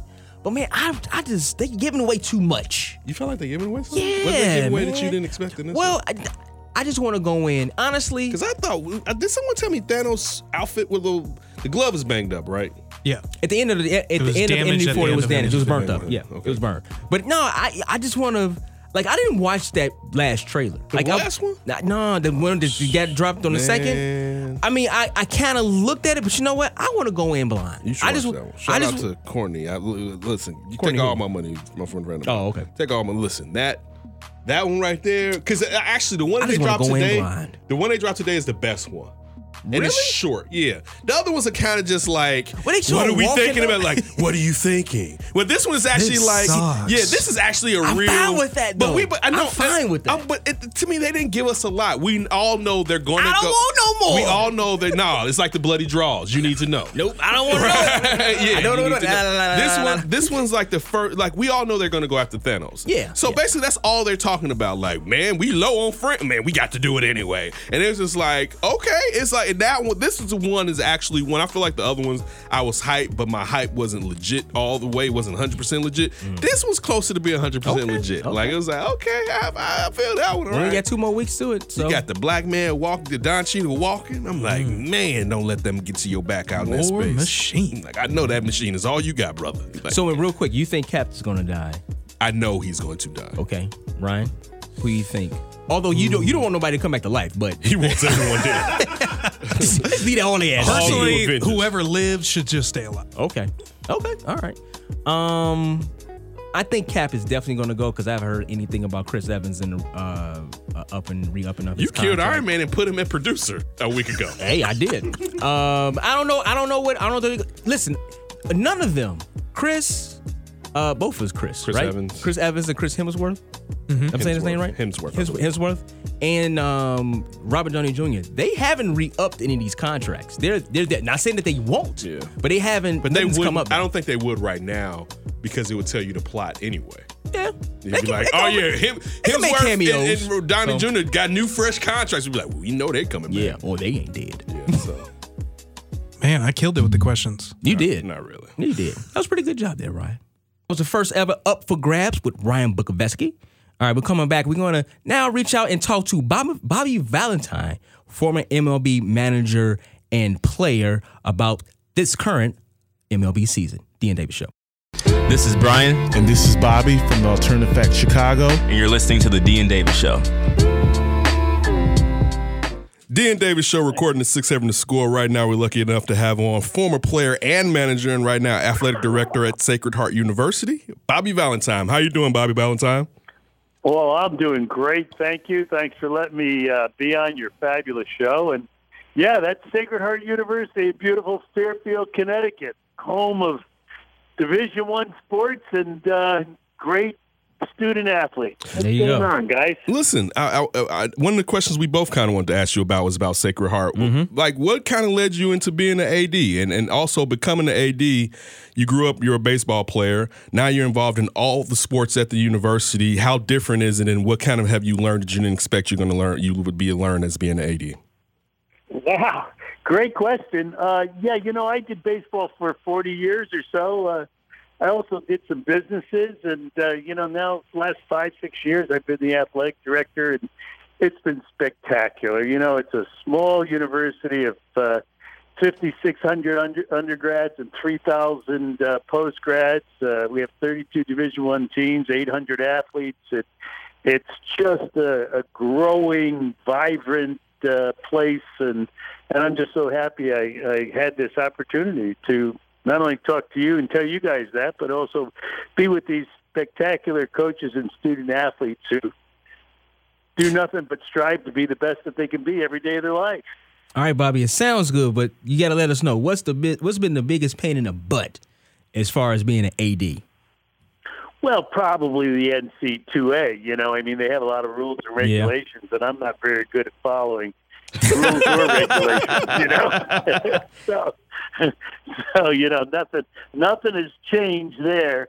But other than that, the parents and the coaches and the students are an absolute joy.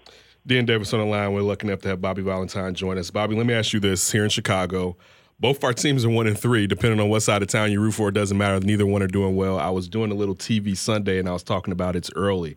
I want to ask you about the Cubs in the NL Central. Looking at how the Cubs performed last year, and then some of how they played in spring training, what's your expectations for the Cubs this season?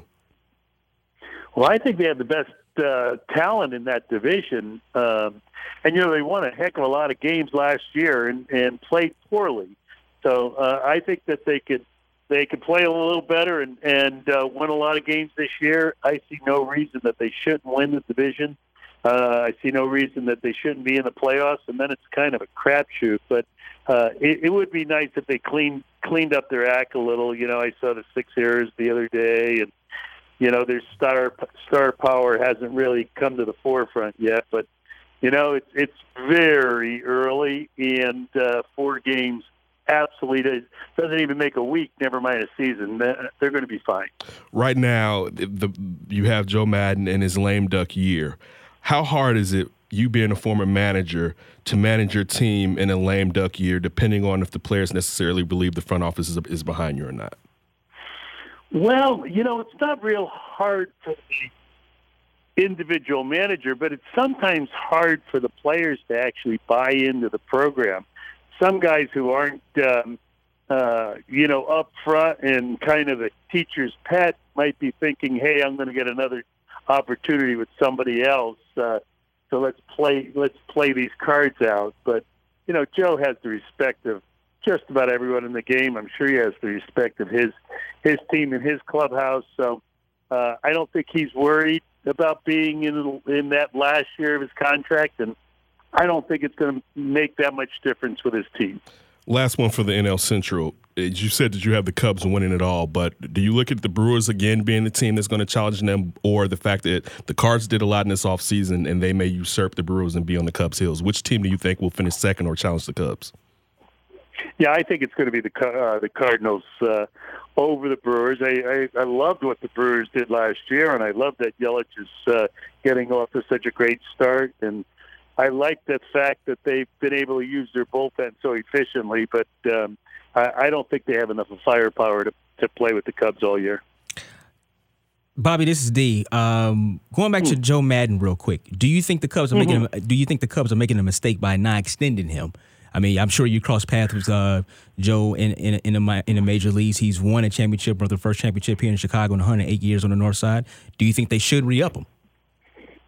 Well, I always think that people I know and people that I can call friends should get lifetime contracts. But, what you see going on now is it's more like the lifetime of the goldfish, and the contracts don't last that long with managers. And managers who are making a lot of money seem like they're going by the wayside. you know, that this is now a middle management job, so a job that doesn't get paid more than, you know, the vice presidents and general managers. And it just seems like it's one of those places that ownership has gone to cut the payroll.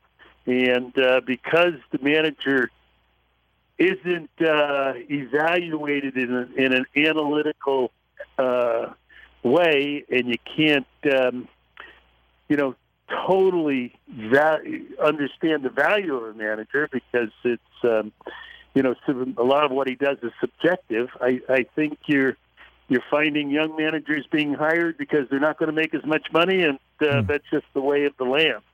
Do you think the analytics side of ball, you brought it up, or even if, you know, it just bring you into modern day, if you was managing right now, like how would you work with like the analytics, or how would you work with in these times as a manager with these organizations and these players? Well, I think the same way, you know, I did forever, just by gathering as much information as possible. Today you have a lot more information than you had even 5 years ago when I was, you know, managing, or maybe it's more than that, 7 years ago when I was managing up in Boston. But, you know, as a manager, as a leader, you want as much information as possible so you're never surprised when something happens out on the field.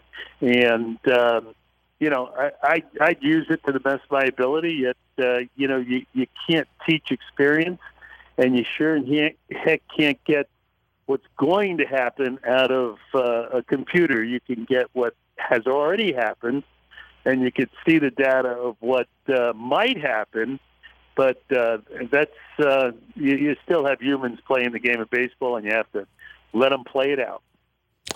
D.N. Davis on the line right now. We have Bobby Valentine, athletic director at Sacred Heart and former MLB manager and player. Also, check out the Bobby Valentine Sports Academy at BVP Sports Academy in Stamford, Connecticut. We got to get all your stuff in here, Bobby. There you go, Bobby. We got you. You're doing it for me. Thank you, man. You take care of us. That. We're going to take care of you. Look, I want to get into the Sox, but before we jump into the Sox, you look at the fact that in the American League, it really is showing itself to be the junior circuit with the strength of the National League.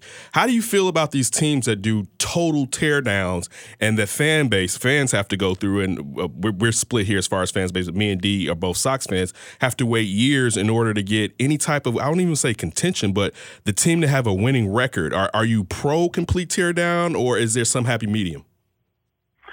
Well, you know, teams have tried to do it halfway and continued to be mediocre and middle-tier teams.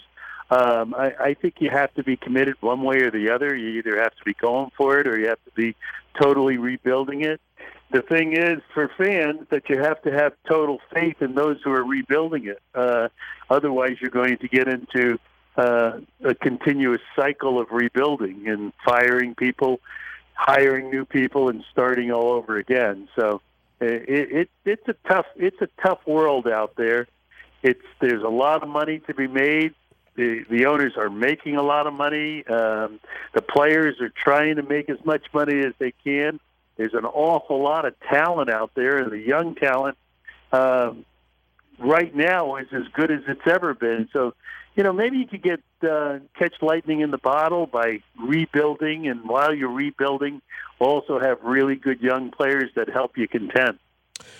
You mentioned money, and Ronald Acuña Jr. signed for $100 million today, and here in Chicago, before he even made it to the majors, you have Eloy Jimenez signing for $50 million, basically. What are the pros and cons of signing these players that are on controlled years, as far as you're giving them stability, but I won't say they haven't earned it, but is there a fear that these players could get fat and not bust their tail the way they would if they hadn't had this money behind them?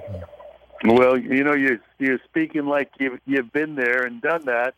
You know, when long-term contracts first came into vogue back in the early 80s, and I was managing a team as a young 35-year-old manager, I had my owner ask me a similar question. He said, these long-term contracts, and at that time long-term was 3 years, you know. Now it's like a decade. But he said, are these long-term contracts good to give out to players? And I said, well, you know, you have to look inside the player's heart and look inside his mind. If what he's trying to do is get to the Hall of Fame, a long-term contract's fine because he's going to play as good as he can possibly play every day of his life. If he's looking to just buy the house on the hill and live comfortably the rest of his life, then don't give that guy a long-term contract because he's going to take it down a notch or two as soon as he has the money in his pocket. So I think it's an individual thing as to whether or not it hinders or hurts a career. And, you know, they're rolling the dice when they give someone money based totally on talent without getting to know the kid, the player at all, not knowing how he's going to be affected by family situations that might occur and injuries that might occur. I think you're really rolling the dice. I know you and Charlie Finley thought it should be a year contract, and I'm sure players would complain. I wonder how you would feel it when you're as a player if that was the type of situation. You're looking at these contracts that have been given out, and during the offseason there was talk of perhaps a work stoppage, but players are now getting paid at the very top end. We know that the second tier isn't necessarily getting paid, but young players, control-eligible players, are getting paid. Do you think there's going to be a work stoppage now when it seems like the MLB is trying to make sure that the union won't have a strong enough leg to stand on to go to the players to tell them they're going to be missing checks? Well, you've done your homework and you know what you're talking about. I don't know if there's going to be a work stoppage, but there needs to be a new collective bargaining agreement. They need to tear the old one up and figure out how to move forward together. The players have had a seat at the table for a long time. I think they feel right now that they're without a seat at the table, and you know that bargaining is going to get really tough to get that seat back. But I think you know, smarter minds will prevail, and they won't have a stoppage. They'll have an agreement, and hopefully it's an agreement that works for both sides. D.N. Davis Show on the line with us right now. Bobby Valentine broadcasting or recording right here at 670 Score. Keeping along the same trend, do you think this is a trend now as far as younger players? Do you think owners are now just going to go to these younger players like, hey, listen, you're 21 years old. Here's $100 million. You know, is that now going to be the trend? Wow. I don't think it's going to necessarily be the trend or be the norm because there aren't many players like Acuña Jr. Around. You know, he'll set the bar, I think. And when you think about how young he was and how much he excelled on the field and the numbers that he had as a young player, it's going to be hard for other younger players to do that well at the same age. So they'll make less than him. $100 million though. That's a lot of money, and when it's spread out over 10 years, I guess it's not worth not that much money. How many years was his contract for? It's basically 9 years. It's 9 years. Options. Yeah, right? The options, which the big money, it gets him to 2028. Right. Well, I mean, that's one of those things. I don't have the crystal ball to look 10 years down the road, but you know. We'll see what it's like, and it's all I could say, just like you're saying. We'll see what it's like 10 years from now when we're looking at Harper, Machado, and the other young players now that are getting 10-year contracts. I think that's an awful long time to be committed to one player. One more before I get to the White Sox. You ever thought you would see someone get a $400 million contract? Well, I did not. And, you know, because like you said, with Charlie Finley and I, we're on the same soapbox of everyone should play 1 year and earn their salary and play the next year. And matter of fact, I remember in 1973, I was offered a 3-year contract, and I told the general manager, no, you haven't even seen me play yet. Wow. Wait until you see me play. I'll take just a 1-year contract. And I broke my leg that year and never offered anything but a multi-month contract after that. So, you have to see how it's going to work out. But $40 million a year, I guess that's a good wage for an entertainer who has 162 live performances during 1 year at the highest level of performance that there is. I don't think it's overpaying them, but it sure is a big number. Yeah, I'll take it. As Ken said, we're both White Sox fans, and as you said before, the White Sox kind of tore everything down and kind of rebuilding through acquisitions of young talent and bringing them up through the farm system. What do you think about the White Sox right now? Do you like their plan? Do you like the young roster coming up? I have to be very honest with you. I'm ignorant of the White Sox team. They are nationally. Don't worry about it. They have not been on my radar. Yeah.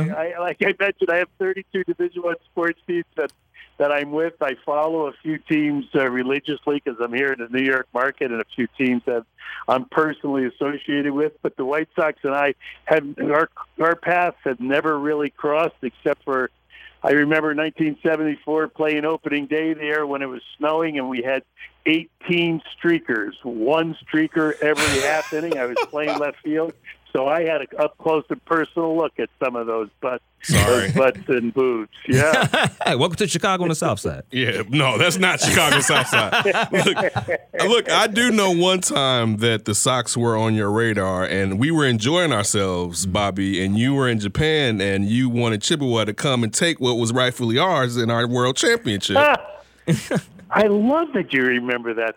That's amazing. I thought if anyone would take the debate, it would be Ozzie. Mm. And after Ozzie, we had that world championship, and I had a Japanese championship. And, the idea of doing things for charity was up front and center at the time. I thought if they came over and met us halfway in Hawaii and we played a 7-8 game series, where all the proceeds went to charity, that it might be a very good thing for baseball.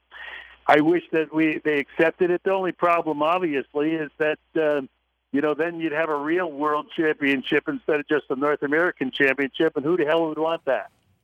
Last one.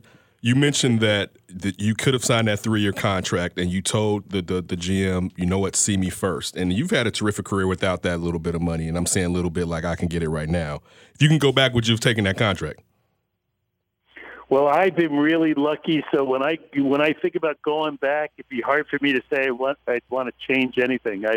I've been a really lucky guy in my life. Things have always broken for me. Even when I broke my leg, it turned out to be an all right thing, I guess, for me. And I guess I wouldn't change much at all. Regrets, I have a few, but that's not one of them. Bobby, thank you so much for hopping on with it. You got to come back. Yeah, we'll love to have you back on. Go down memory lane. Anytime you need to fill the airways with some of my BS, call me back, and I'd be glad to be on your show, guys. I have to ask you. Good job. When you come back, I have to ask you about the mustache in the dugout. I just got to ask you about that. I was a young baseball fan, and I saw it like, you know what? Yeah, I like we got to get into some Mets days. Yeah. We got to get to some Mets days. 20 years ago that was, guys. Think about that for a day. That's 20 years ago. We're talking about 2 minutes in time. 20 years ago, and it was all about bringing a little levity to a bunch of guys who were a little too uptight. You know, they were worried about what was going to happen instead of enjoying what was happening. And I'm glad the guys smiled. I'm glad we got the hit. Glad we won the game. I'm not so glad that I had to pay $10,000 in fine and sit out 2 games and watch my team play. But it's one of those things I'm remembered for. So once again, what a thing, a mustache, glasses, and a hat 20 years later. There you go. Hey, best of luck to all the teams out there at Sacred Heart University as well, too, Bobby. You guys are kind. Thank you very much. Great show. I appreciate your time. Thank you. That was Bobby Valentine, former MLB player and manager, and also the athletic director at Sacred Heart University up in Connecticut. Can't wait to talk to him again. I was going to let you do that one. I know that was one of yours, but I also wanted to use that to expound upon characters, and ask him about baseball missing characters today, especially when it comes to managers. How does he feel about that, and how much better would it be? Do we have anybody like that now? Anybody? I mean, was the last one Ozzie? Really? Joe? No, I was gonna say Joe Madden to a lesser extent. And it's not the type of fiery. It's not the type of fiery type of Zimmer. You know, you know, like those guys. That Tommy Lasorda. Yeah, Lou Piniella. Yeah. You know, you don't have those type of guys, so it'll be interesting from him being a guy that can go back. Also, they bring him back because he's just a well of information. Yeah. Mm-hmm. Yeah, you got people like that, especially with the national pastime. Yeah. It'd be great to go back. That's one thing about baseball that makes baseball so cool, that you have so much history behind it. So that was a great interview. I look forward to talking to him. Yeah, later. That was a good time. All right, come on back. D.N. Davis Show. Yo, what up? It's your man, Jay Illa, official Chicago Bears DJ, and you are listening to The D.N. Davis Show. Turn it up. D.N. Davis Show. We want to thank Bobby Valentine for joining us. Great content. Can't look to talk to him down the line and really start keying in on some of the old history of baseball so we can bring it to our listeners, because that's an integral part of the game. It's our last segment right now. Pretty good show so far. Mm-hmm. You know, we had our boy Scott Phillips on, and we gave you Up for Grabs with Ryan Bukovetsky. Sid's in here. Sid, real quick, let them know where they can find you on Thursday. You can listen to Second City Sports with myself, LaKeena McGee, and Jason Pfeiffer. That's every Thursday at 12 p.m. to 2 p.m. Central Standard Time on ChicagolandSportsRadio.com. You can watch us live at Illinois Media School on Facebook. That's facebook.com/Illinois Media School. Two things we want to talk about real quick is Russell Wilson's contract demand as far as when a negotiation to happen at a certain time prior to the season. And unfortunately, the untimely death of Nipsey Hussle. Ryan, real quick, can you break down what's going on with Russell Wilson? Basically, Russell Wilson is in his last year of his contract that he signed, I believe, July 31st of 2015. He's looking for an extension, obviously, on his deal, and he wants a new contract for April 15th because that is when the Seahawks will start their offseason program workouts. He's going to get his money. I mean, starting quarterback, what he did last season. They're not going to. Yeah. And one thing, he did sign his contract right before the start of training camp with his previous extension. Yes, he did. Which caused the team to self-destruct. No more Legion of Boom. No. It was like, they're looking at his contract like, what the hell? We got him that money.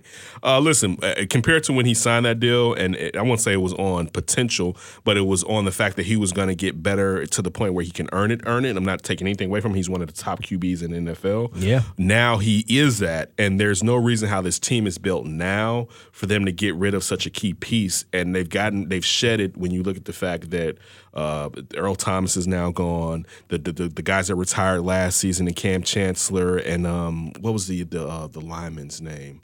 What was the defensive end's name? No. Cliff Averill? Chris Averill. Yeah. Cliff Averill's retirement. Cliff Averill. Yeah. You know, and so a lot of the heavy contracts they've got now, because it was on the defensive side, but they've rejuvenated that defense somewhat. Mm-hmm. So now it's not going to be as bad, even though when you pay him, it's going like quarterbacks' contracts throw everything out of whack, but it seems like that team is kind of prepared for it to a certain degree. But still, it's going to come back to haunt them. The offensive line is seeming like it's improving. They basically had dudes off the street.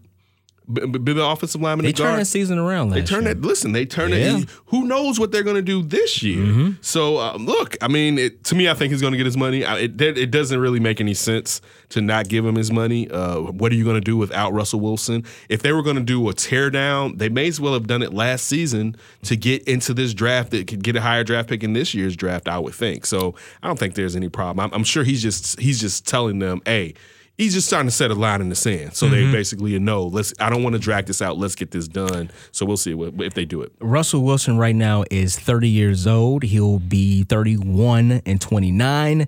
You look at the way of the NFL is going. Quarterbacks can't play a long time. He's been relatively pretty healthy in his career. Knock on wood, you know, saying nothing happens to him coming up. My only question is, how much is the contract going to be? It's going to be top five in the NFL. Yeah. Top five quarterback. Winner. Yeah. That's what I mean, like, who? I just want to see the final number. How can you not pay him? Yeah. He's won a Super Bowl. Yeah. He's a two. He should have won two. He's an MVP candidate really the last 3 years if he's healthy. Mm-hmm. If he's healthy, he's in the top five for MVP. Yeah. So you can't hate on it. It's almost kind of like he's taking over that platform as a small quarterback that can do it. You know, saying Drew, and he's smaller than Drew Brees. That he helped get. He's going to help get Kyler Murray some money. Yep, sure is.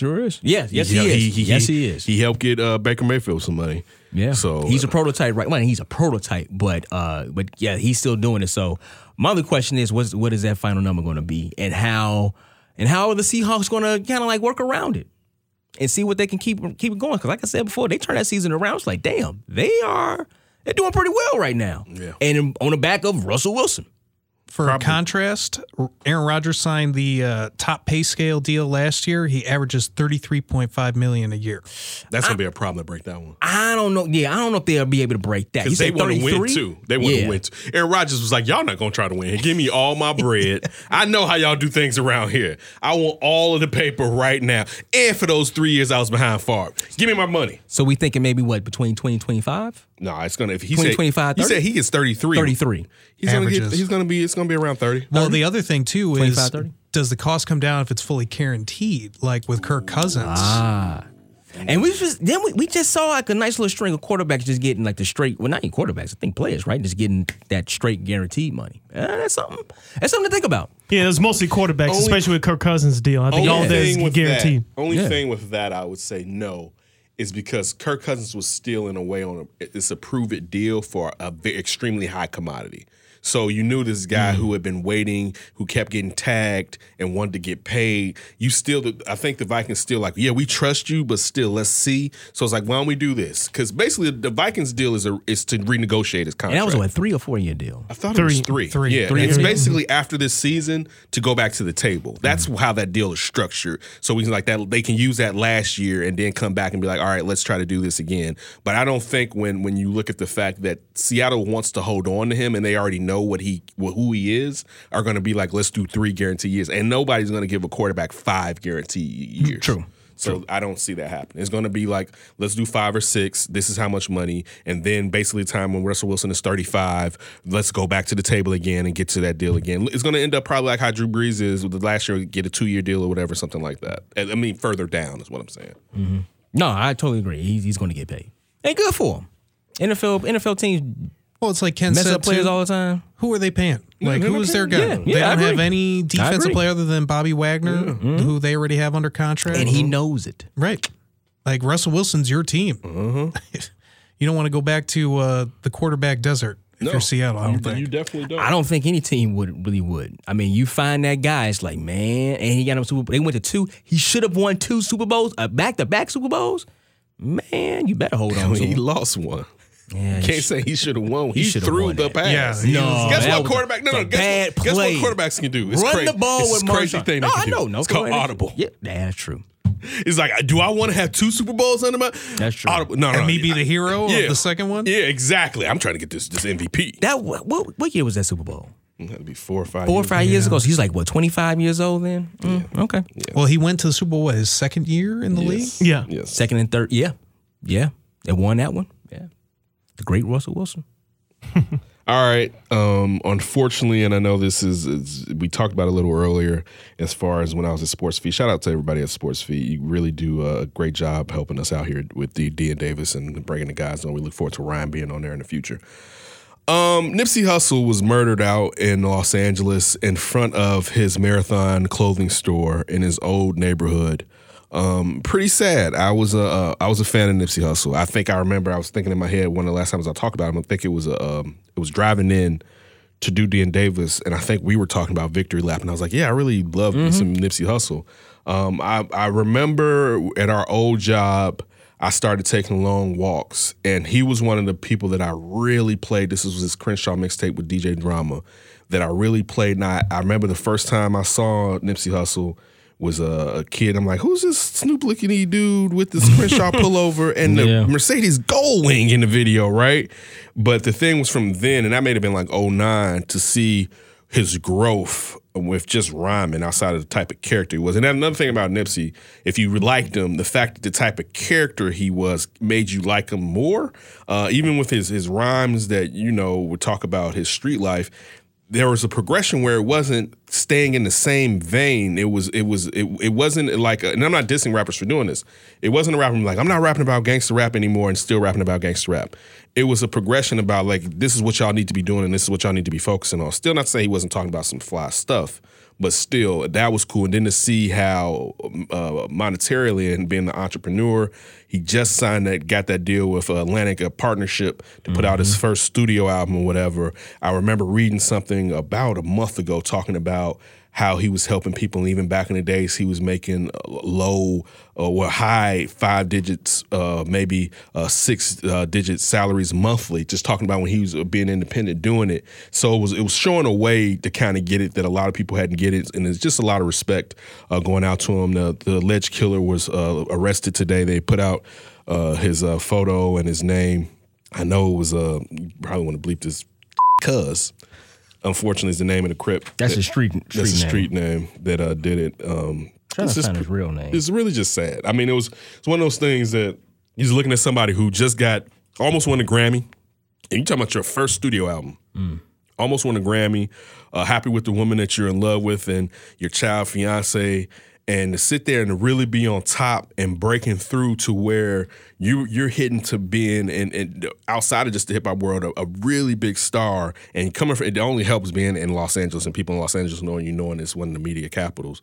To sit there and tragically be taken out over some BS is just, it's sad. Regardless of, how, and this debate is about, is the government involved? And no. But even with people saying that, with people trying to smack it down, I think the argument itself is silly. I think people that are saying don't trust the government and we know the government do things like this is accurate. And the history of what happened to African Americans. That's the thing. To think that some African Americans it's impossible is okay, now that's how they get you. Mm-hmm. So that's my caveat towards it when saying that.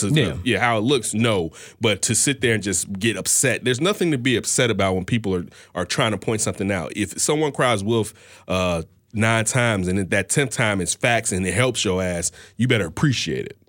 Yeah. 29-year-old LAPD confirmed it. Eric Holder is his name. And from the stories that I've heard or stories I've read in interviews that I saw, it was one of these cases and what happens a lot within gun violence or domestic violence, if you want to say it, is usually always something that's always somebody that you know. Mm-hmm. And he knew this cat. And it was basically over some words. Nipsey said that he was a snitch. He was with his girl. His ego got hurt. He went back. He got a gun. He confronted him, and he shot him. That we've heard that story 1,000,000 times. But I always say this, and I think I've said it on this show, and definitely probably on D.N. Davis, The Flip. You know you're going to get caught, right? You're not thinking. Your pride and your ego is hurt so much as a man that you're not thinking what you're going to do is going to basically ruin someone else's life, millions of people's lives, not millions, but his network. And you're basically throwing your life away because your ego and your pride is hurt. And he was out there taking pictures with fans when all this happened. And as Ken said, when he was on CLTV, our guy Gabe Mendoza, shout out to Weekend Gabe, he sent us a text like, hey, we heard Nipsey got shot. Well, I saw that Nipsey got shot, basically. And within minutes, people putting up videos of him shot on the ground or a live IG or Facebook Live. And one video that I saw, and I had to turn away from this is way too much. They was giving him CPR. I didn't see any of that because I was doing Sports Feed. Yeah, so and I didn't see any of that. I only saw the distance when the TMZ got out. Right. No, it was somebody was basically here. I am in the studio. Okay, you all don't know, but why? Why would they show that? People filming that. I mean, but you know what? I know it's the world now. It's the world, and everybody has that camera in their hand. You don't need to film that. And they was like, oh man, and they just whipped up their phones. But you know what? They could have had their phones out already. I get that, because they was out there with him. Time to turn it off. Yeah, it gets to that point. And it was one video basically showing them giving them CPR. You can't survive. I don't know where you got shot, but you can't obviously. You got shot in his head and his body. And you can't survive a gunshot to the head if you give them CPR. That's possible. It's unlikely, but it's possible. And they were showing those kind of videos and things like that. So it spread over social media very quickly. But no, it's just one of those cases where somebody that you know, that person got close, and that person killed another person.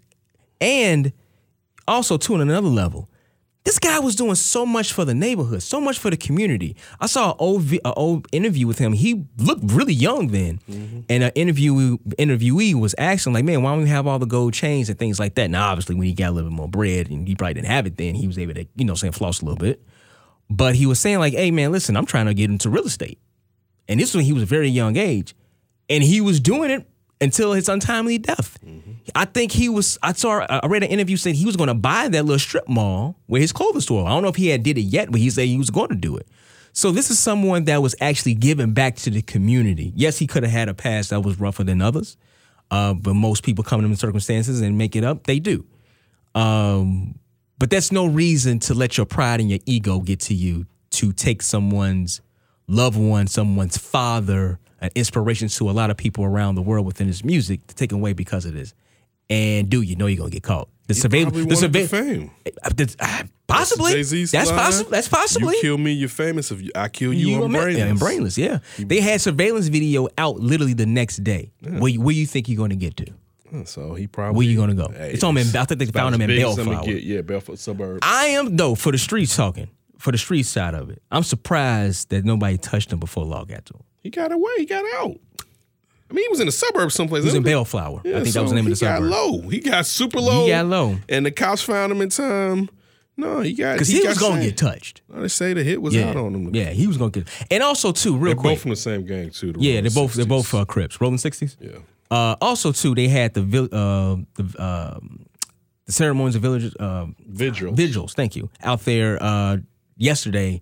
Those turns kind of violent. People thought they were shooting. Some people said it's not true. They were not turning violent? So initially what was said was 3 people got stabbed. Yes. What I heard today was one girl came out and said that's not what happened. A girl, okay. There were 3 different vigils there, and as far as the vigils, we're talking about the lit candles and everything like that. A girl was on the edge of one and fell and cut herself. Okay. And she, I'm just going from what I heard.